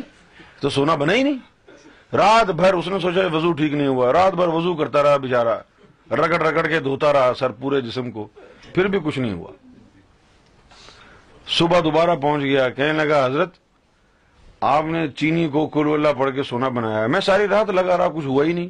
اس کی وجہ کیا ہے فرمایا کل اللہ تو وہی ہے بس صرف زبان کا فرق ہے زبان کا فرق ہے پہلے فری جیسے زبان تو لے کے آ اسی قرآن کو اسی قرآن کو دیکھو میں جو بات بتا رہا ہوں اگر آپ کی وہ سمجھ میں آ گئی کہانی تو آپ کو آپ کو بڑی خوشی ہوگی ٹھیک ہے نا اسی قرآن کو حضرت علی نے پڑھا اسی قرآن کو آپ پڑھتے ہیں وہ اتنے بڑے بڑے مقامات پر چلے گئے اور ہم ویسے کے ویسے ہیں تو وجہ کیا ہے حضرت علی افضل ہے نا قرآن افضل نہیں ہے کیا یہ بات ہے حضرت عمر افضل ہیں قرآن تھوڑی افضل قرآن اگر افضل ہوتا تو ہم بھی ویسے بن جاتے تو بات قرآن کی عظمت کی نہیں ہے تو قرآن تو عظیم ہے ہی نہیں ان لوگوں کا تو یہی عقیدہ ہے نا بھائی جی اب ہاں۔ لوگوں کا یہی عقیدہ ہے نا کہ کوئی نہیں بن سکتا ان جیسا ہاں کیوں بنے گا کوئی وہ لوگ افضل تھے قرآن کی کوئی اوقات ہی نہیں نہیں نہیں یہ تو ہمارا عقیدہ ہے نا بھائی حضرت علی جیسا کوئی بنی نہیں سکتا کیونکہ حضرت علی تھے وہ تو ہم کو تو دو نمبر قرآن دیا ہے ارے بات علی اور عمر کی نہیں ہے بات جو ہے وہ قرآن کے اندر اترنے کی ہے جس کے اندر اتر گیا وہ علی بنا وہ بو علی بنا وہی خواجہ بنا وہی داتا بنا اور جن کے اندر نہیں اترا وہ گانڈو کا گانڈو رہا سمپل ہے یہ بات اگر آج تم کو بھی قرآن کو اپنے سینے میں اتارنے کا علم آ جائے ہاں، تو چینی کیا تم کو تو امر کن کی طاقت بھی حاصل ہو سکتی ہے سونا بنانا کیا ہے سونا بنانا تو اس جادو سے بھی ہو سکتا ہے کوئی بڑی بات تو نہیں ہے سلطان اکباب نے کہا کہ نظر جنہاں دی کیمیا ہوئے سونا کر دے وٹ کہ جن کی آنکھوں میں کیمیا گری آ گئی ہو وہ وٹ یعنی پتھر پر نظر ڈال کے سونا بنا دیں اور اللہ ذات کریں دیا یہ تو اللہ کی طرف سے طاقت ملتی ہے جی، کی سید تھے کیا جٹ جٹ ہو یا سید ہو اس سے فرق نہیں پڑتا یہ انہوں نے کہا لیکن گوھر شاہی نے فرمایا کہ سونا بنانے کی طاقت تو ابلیس کو بھی حاصل ہے یہ حق اور باطل کی تمیز کے لیے جو ہے وہ موضوع نہیں ہے بات حق اور باطل کی تمیز پھر کہاں سے ہوگی کہ نظروں کو آنکھوں کو ایسی کیمیا گری عطا ہو جائے جو دلوں کو اللہ کے نام سے جاری کر دیں جو دلوں پر اپنی نظر سے اللہ کا نام نقش کر دیں جیسے قرآن کہتا ہے کتبہ فی قلوبہم الایمان کہ وہ لوگ جن مومنوں کی بات کر رہے ہو نا تم وہ لوگ تو ایسے ہیں کہ اللہ نے ایمان دلوں پر نقش کر دی مومن کی دو ہی نشانیاں ہیں قرآن نے اللہ زینا یس اللہ قیام اولا جنوب ایک نشانی تو ان لوگوں کی یہ ہے کہ اٹھتے بیٹھتے کروٹوں کے بل اللہ کا ذکر کرتے ہیں جی، جی، جی۔ اور دوسری نشانی الا کتبہ فی قلوبہم الایمان دوسری یہ ہے کہ ان کے دلوں پر اللہ نے ایمان نقش کر دیا آج کتنے لوگ ہیں جو اٹھتے بیٹھتے کروٹوں کے بل ذکر اللہ ہوتا ہے تسبیح گھما کے تو سب پھرتے ہیں لیکن اس کا ذکر قرآن میں تو نہیں ہے یہ تو خود ہی تسبیح پکڑی ہے تم نے قرآن تو کہتا ہے کہ جو مومن ہیں ان کی شان یہ ہے کہ قیام وقعود آؤں وعلا جنوب وہ کھڑے ہوں تب بھی اللہ کے ذکر میں ہیں وہ بیٹھے ہوں تب بھی اللہ کے ذکر میں ہیں کروٹوں کے بل سو رہے ہوں تب بھی وہ اللہ کے ذکر میں ہیں میں سوتے وقت تو تسبیح گر جائے گی نا سوتے وقت اللہ کے ذکر میں کیسے ہوگے تم سوتے وقت اللہ کے ذکر کیسے ہو سکتے ہیں قرآن مجید نے ایک لفظ استعمال کیا ہے وہ اعلیٰ جنوب جنوب کا مطلب ہے کروٹ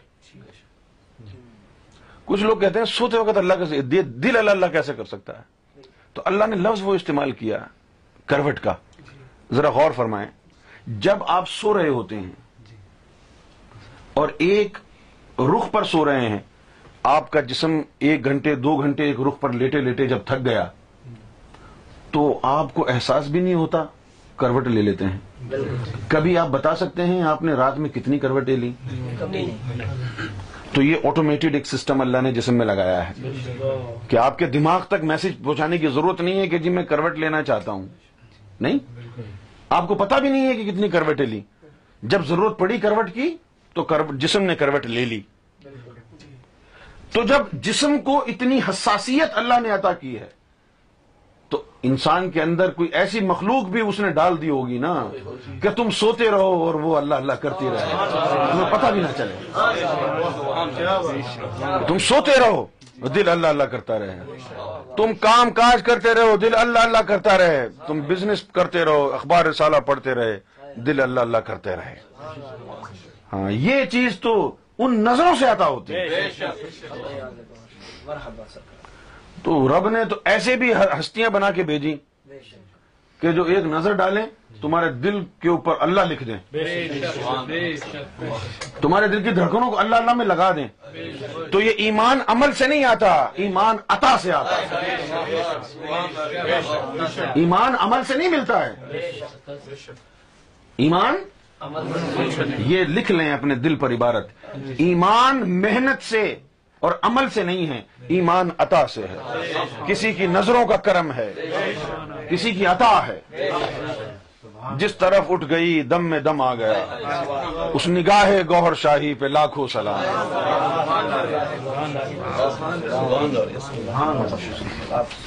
شک اب وہ تعلیم کون سی تھی قرآن کی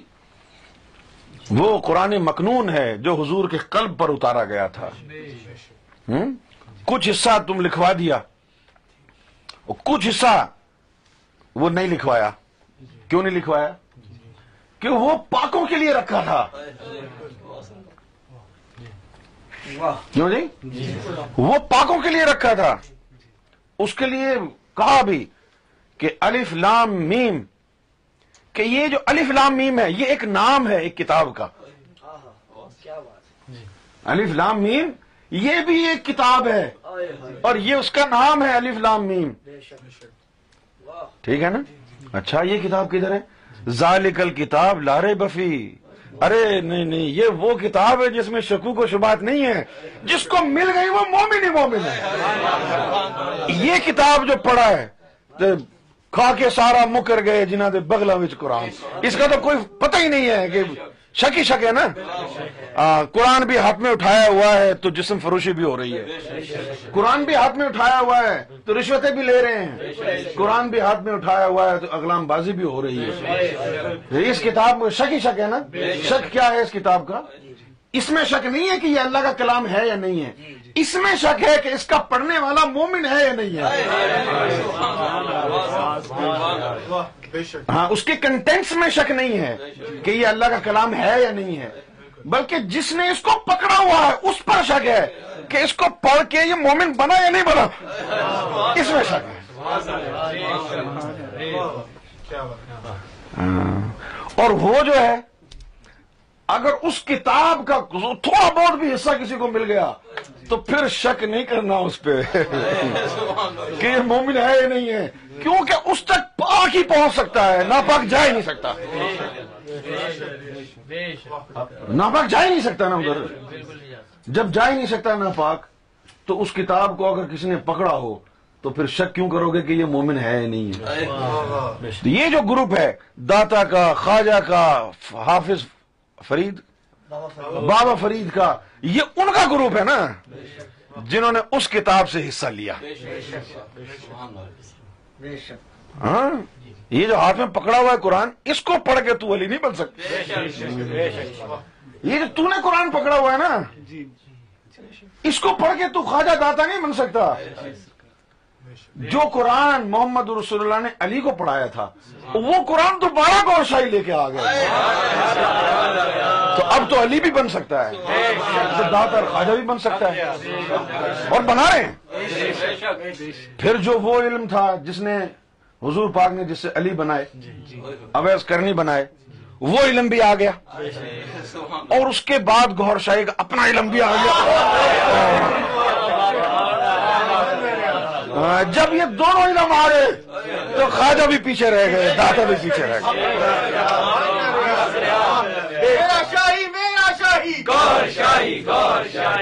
بھائی وہ ایک ہی علم سے خواجہ بن جاتے نا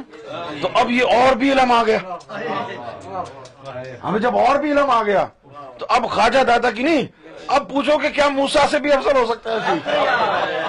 اب پوچھو کیا کوئی عیسیٰ سے بھی افضل ہو سکتا ہے کوئی ادریس اور الیاس سے بھی افضل ہو سکتا ہے تو جواب ہے ہاں اگر ریاض الجنہ اس میں بس جائے تو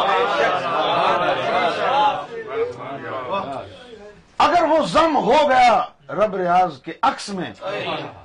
تو پھر کسی کا بھی نام لے دو سب سے افضل کسی کا بھی نام لے دو پھر وہ سب سے ہی افضل ہے اگر اس میں وہ آ گیا جی؟ جس طرح علی فلام کی کتاب ہے ایسا نہیں کہ اس علم کا قرآن میں ذکر نہیں یہ جو علم آیا اوپر والا اس کا بھی ذکر قرآن میں ہے قرآن نے کہا کہ علی فلام را ہاں؟ جی، جی، ہاں، اور اس کے بعد کہا تل کا آیات الکتاب الحکمہ تل کا آیات الکتاب یہ حکمت والی کتاب اور یہ جو پڑھ رہے ہیں مسلمان یہ کون سی کتاب ہے اس کا کوئی ذکر نہیں قرآن میں تو اچھی اچھی کتابوں کا ذکر ہے بس علی فلام میم کا ذکر ہے جس سے داتا اور خواجہ بنے کیوں جی, جی، اس میں شک کی بات ہوئی ہے کہ اس میں شک نہیں کرنا اور یہ جو کتاب ہے اس میں حکمت کی بات ہوئی اور وہ حکمت کیا ہے اس میں شک کی بات کیوں ہوئی کہ اس کو میاں ہدل متقین یہ پاکوں کو ہدایت کرے گا تو شک نہیں کرنا اور یہ حکمت کی کتاب کا مطلب کیا ہوا جی، جی، جی۔ حکمت کی کتاب کا مطلب یہ ہوا کہ چور اور ڈاکو آئے گا ہاں۔ چور اور ڈاکو آئے گا اور ولیوں اور نبیوں سے آلہ بن کے جائے گا یہ حکمت ہو جائے گا چور اور ڈاکو آئے گا بالکل حکمت والی کتاب اسی لیے کہا ہے اس کو کہ چور و ڈاکو آئے گا اور مڑ کے جائے گا تو نہ خواجہ کا پتہ چلے گا نہ دادا کا پتہ چلے گا سب کا استاد بن جائے گا نا یہی حکمت ہے یہ ہے وزڈم والی کتاب الف لام را تل کا آیات الکتاب الحکمہ یہ جو الف لام را کا علم ہے یہ علم ہے را ریاض را رام یہی ہے نا علی فلام را اور کیا ہے بھئی جو تم را رام کو تم لگایا تمہارے اندر پھر مسلمان کہتے ہیں کہ یہ رام کتوں آیا بھئی ایک جگہ ہے فلسطین میں جس کا نام ہے رام اللہ وہاں تو کوئی ہندو ہی نہیں رہتا اگر وہاں آدھے ہندو آدھے مسلم ہوتے تو ہم سوچتے کہ دونوں نے آپس میں بھائی چارہ کرنے کے لیے ایک ایسا شہر بنایا کہ چلو جی اس کا نام رام بھی رکھ دیں اللہ بھی رکھ دیں بھائی چارہ رہے گا یعنی فلسطین میں تو کوئی ہندو ہی نہیں تھا نا تو پھر رام وہاں کہاں سے آیا پھر وہاں رام کدھر سے آیا وہاں وہاں وہاں رام اس لیے آیا کہ وہاں کوئی الف لام را کا راز اترا تھا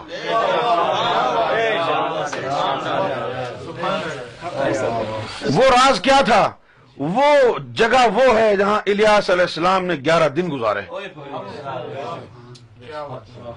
الیاس علیہ السلام نے وہاں گیارہ دن گزارے اس لیے اس کا نام رام اللہ پڑ گیا کہ یہاں رام اور اللہ دونوں کی ذات تک پہنچنے والی ذات کا ٹھکانہ بنے گا بات کو سمجھ میں آیا کچھ یہ حکمت والی کتاب ہے حکمت کیا ہے پاک پاک جو ہو گئے ان کے تو ہر عمل سے پاکی ٹپکے گی نا اور یہ جو چور چکے بیٹھے ہیں بھائی جن کو کرکٹ کھیلنی نہیں آتی ان کو انٹرنیشنل گراؤنڈ میں اتار دو اور کب جیتیں گے کوئی مانے گا نہیں مانے کیوں مانے گا کوئی بھائی جاہلوں کو کرکٹ گراؤنڈ میں اتار دیں کہ یہ جو ورلڈ کپ جیت کے لائیں گے تو کوئی مانے گا نہیں مانے گا لیکن ہم کہیں نہیں جی اپنی مرضی سے کسی کو بھی بھیج دو جاہل آدمی کو ہم ورلڈ کپ جیتیں گے تو پھر ہم کریں گے کیا جی، جی، جی۔ ہم کریں گے یہ کہ جو جاہلوں کی ٹیم بنائی ہے جو بولنگ کرا رہا ہوگا ہم عمران خان کی روحانیت اس کے اندر اس وقت ڈال دیں گے کسی بیٹس مین جاوید میاداد کی روحانیت ڈال دی کسی میں کسی کی ڈال دی کسی میں کسی کی ڈال دی اور ہم نے ورلڈ کپ جیت لیا اسی طرح یہ گناہ گار ہیں یہ بھی سوچتے ہیں کہ ہم اللہ کے دیدار کے قابل کیسے بن سکتے ہیں تم کو نہیں پتا اور تم اللہ کے دیدار کے قابل نہیں بنو گے نا لیکن تم کو کوئی اس قابل بنا دے گا کہ اللہ تمہیں دیکھنا چاہے گا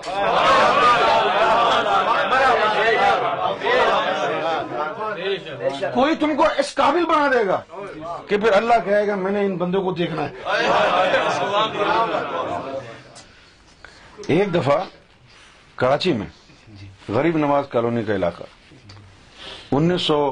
چھیاسی کی بات جی۔ جی۔ دو چار آدمی سرکار کی بارگاہ میں بیٹھے تو اچانک سرکار کا کوئی موڈ ہوا اور فرمایا کہ اللہ جو ہے یوم محشر میں جب ہمارے بندوں کو ہم نے چیک کیا کہ یوم محشر ہے اور ہمارے بندے جو سب سے آگے کھڑے ہیں نبیوں سے بھی آگے تو اللہ ہمارے بندوں کو بڑے گھور گھور کے دیکھ رہا ہے کہ یہ کون ہے جو نبیوں کی سب سے آگے کھڑے ہو گئے ہیں آگے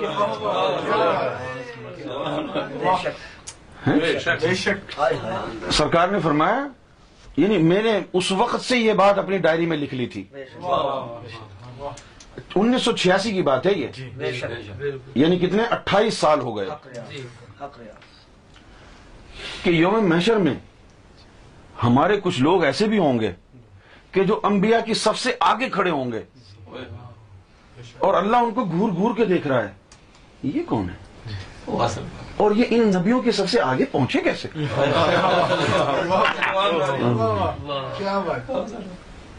تو پھر میں نے پوچھا کہ ایسا سرکار کیسے ہوگا فرمایا ان کے اندر کوئی ایسی چیز آئے گی نبیوں کے پاس بھی نہیں ہوگی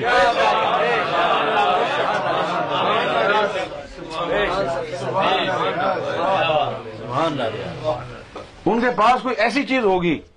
جو نبیوں کے پاس بھی نہیں ہوگی پھر جب اس چیز کا ہم پر دروازہ کھلا اور ہم کو چابی ملی ہم نے وہ چیز کھول کے دیکھی جب ہم نے وہ چیز کھول کے دیکھی تو ہم نے پھر اس کو آزمایا ہم نے اس چیز کو آزمایا اس چیز کو ہلکے پھلکی سے اس کا فلیور کسی کے دل کو لگایا جب اس کے دل کو لگایا تو پیچھے چادر اوڑ کے بیٹھ گئے دیکھا کہ سارے فرشتوں نے جب اسے دیکھا تو سب اس کے سجدے میں گر گئے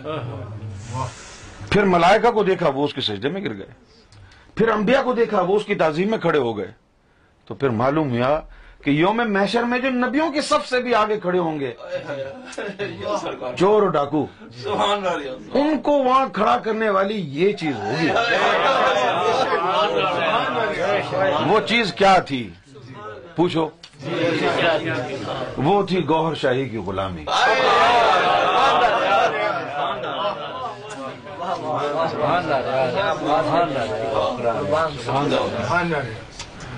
فرمایا کہ انبیاء اور اولیاء قطار در قطار کھڑے ہیں سنگاپور ایئرپورٹ پر نائنٹی سکس میں سرکار ہانگ کانگ تشریف لے گئے نائنٹی سکس میں سیون میں نہیں سکس میں نائنٹی سکس میں ہانگ کانگ تشریف لے گئے وہاں پر ایک چونکنگ مینشن پر ناتھن روڈ پر ایک مسجد ہے جی۔ تو اس مسجد میں مسجد اس میں خطاب ہوا سرکار کا تو جب وہاں فارغ ہوئے غبور بھائی بھی تو ساتھ تھے جی۔ تو پھر ہمارا سنگاپور ایئرپورٹ پر جو ہے وہ ٹرانزٹ تھا تو یہ سب لوگ ادھر ادھر چلے گئے میں سرکار کے پاس ہی تھا تو سرکار جو ہے وہ لیٹ گئے سرکار نے فرمایا میں لیٹ رہا ہوں تم بیٹھو میرا سر دباؤ تو میں سرکار کا سر دبانے لگا اپنی گود میں سرکار کا سر رکھ دیا اور سرکار جو ہے آنکھیں بند کر کے لیٹے رہے دو ڈھائی گھنٹے گزر گئے پھر اچانک ایک لمحہ ایسا آیا کہ آپ نے آنکھیں کھولی اور مخاطب ہوئے فرمایا کہ سامنے تجھے کچھ نظر آ رہا ہے تو میں نے کیا نہیں سکا مجھے تو کچھ نظر نہیں آ رہا تو آپ نے فرمایا کہ سامنے انبیاء اور اولیاء کی قطار لگی ہے ہاتھ باندھ کے کھڑے ہیں تو ولیوں کو اجازت ہو گئی ہے قدم بوسی کی لیکن نبیوں کو اجازت نہیں دی پتہ نہیں کیوں یہ قدم بوسی کرنا چاہتے ہیں ہاں؟ جی، جی۔ یعنی ایسی بارگاہ سرکار گوھر شاہی ہاں جی۔ کہ جس کے آگے ایک لاکھ چوبیس ہزار پیغمبر ہاتھ باندھ کے کھڑے ہیں وہ کیا چیز ہوگا سوچئے تو صحیح ذرا تو اگر اس کا کوئی کتا بن جائے تو بس پھر یہی ہے کہ احتجا جا نہیں ہو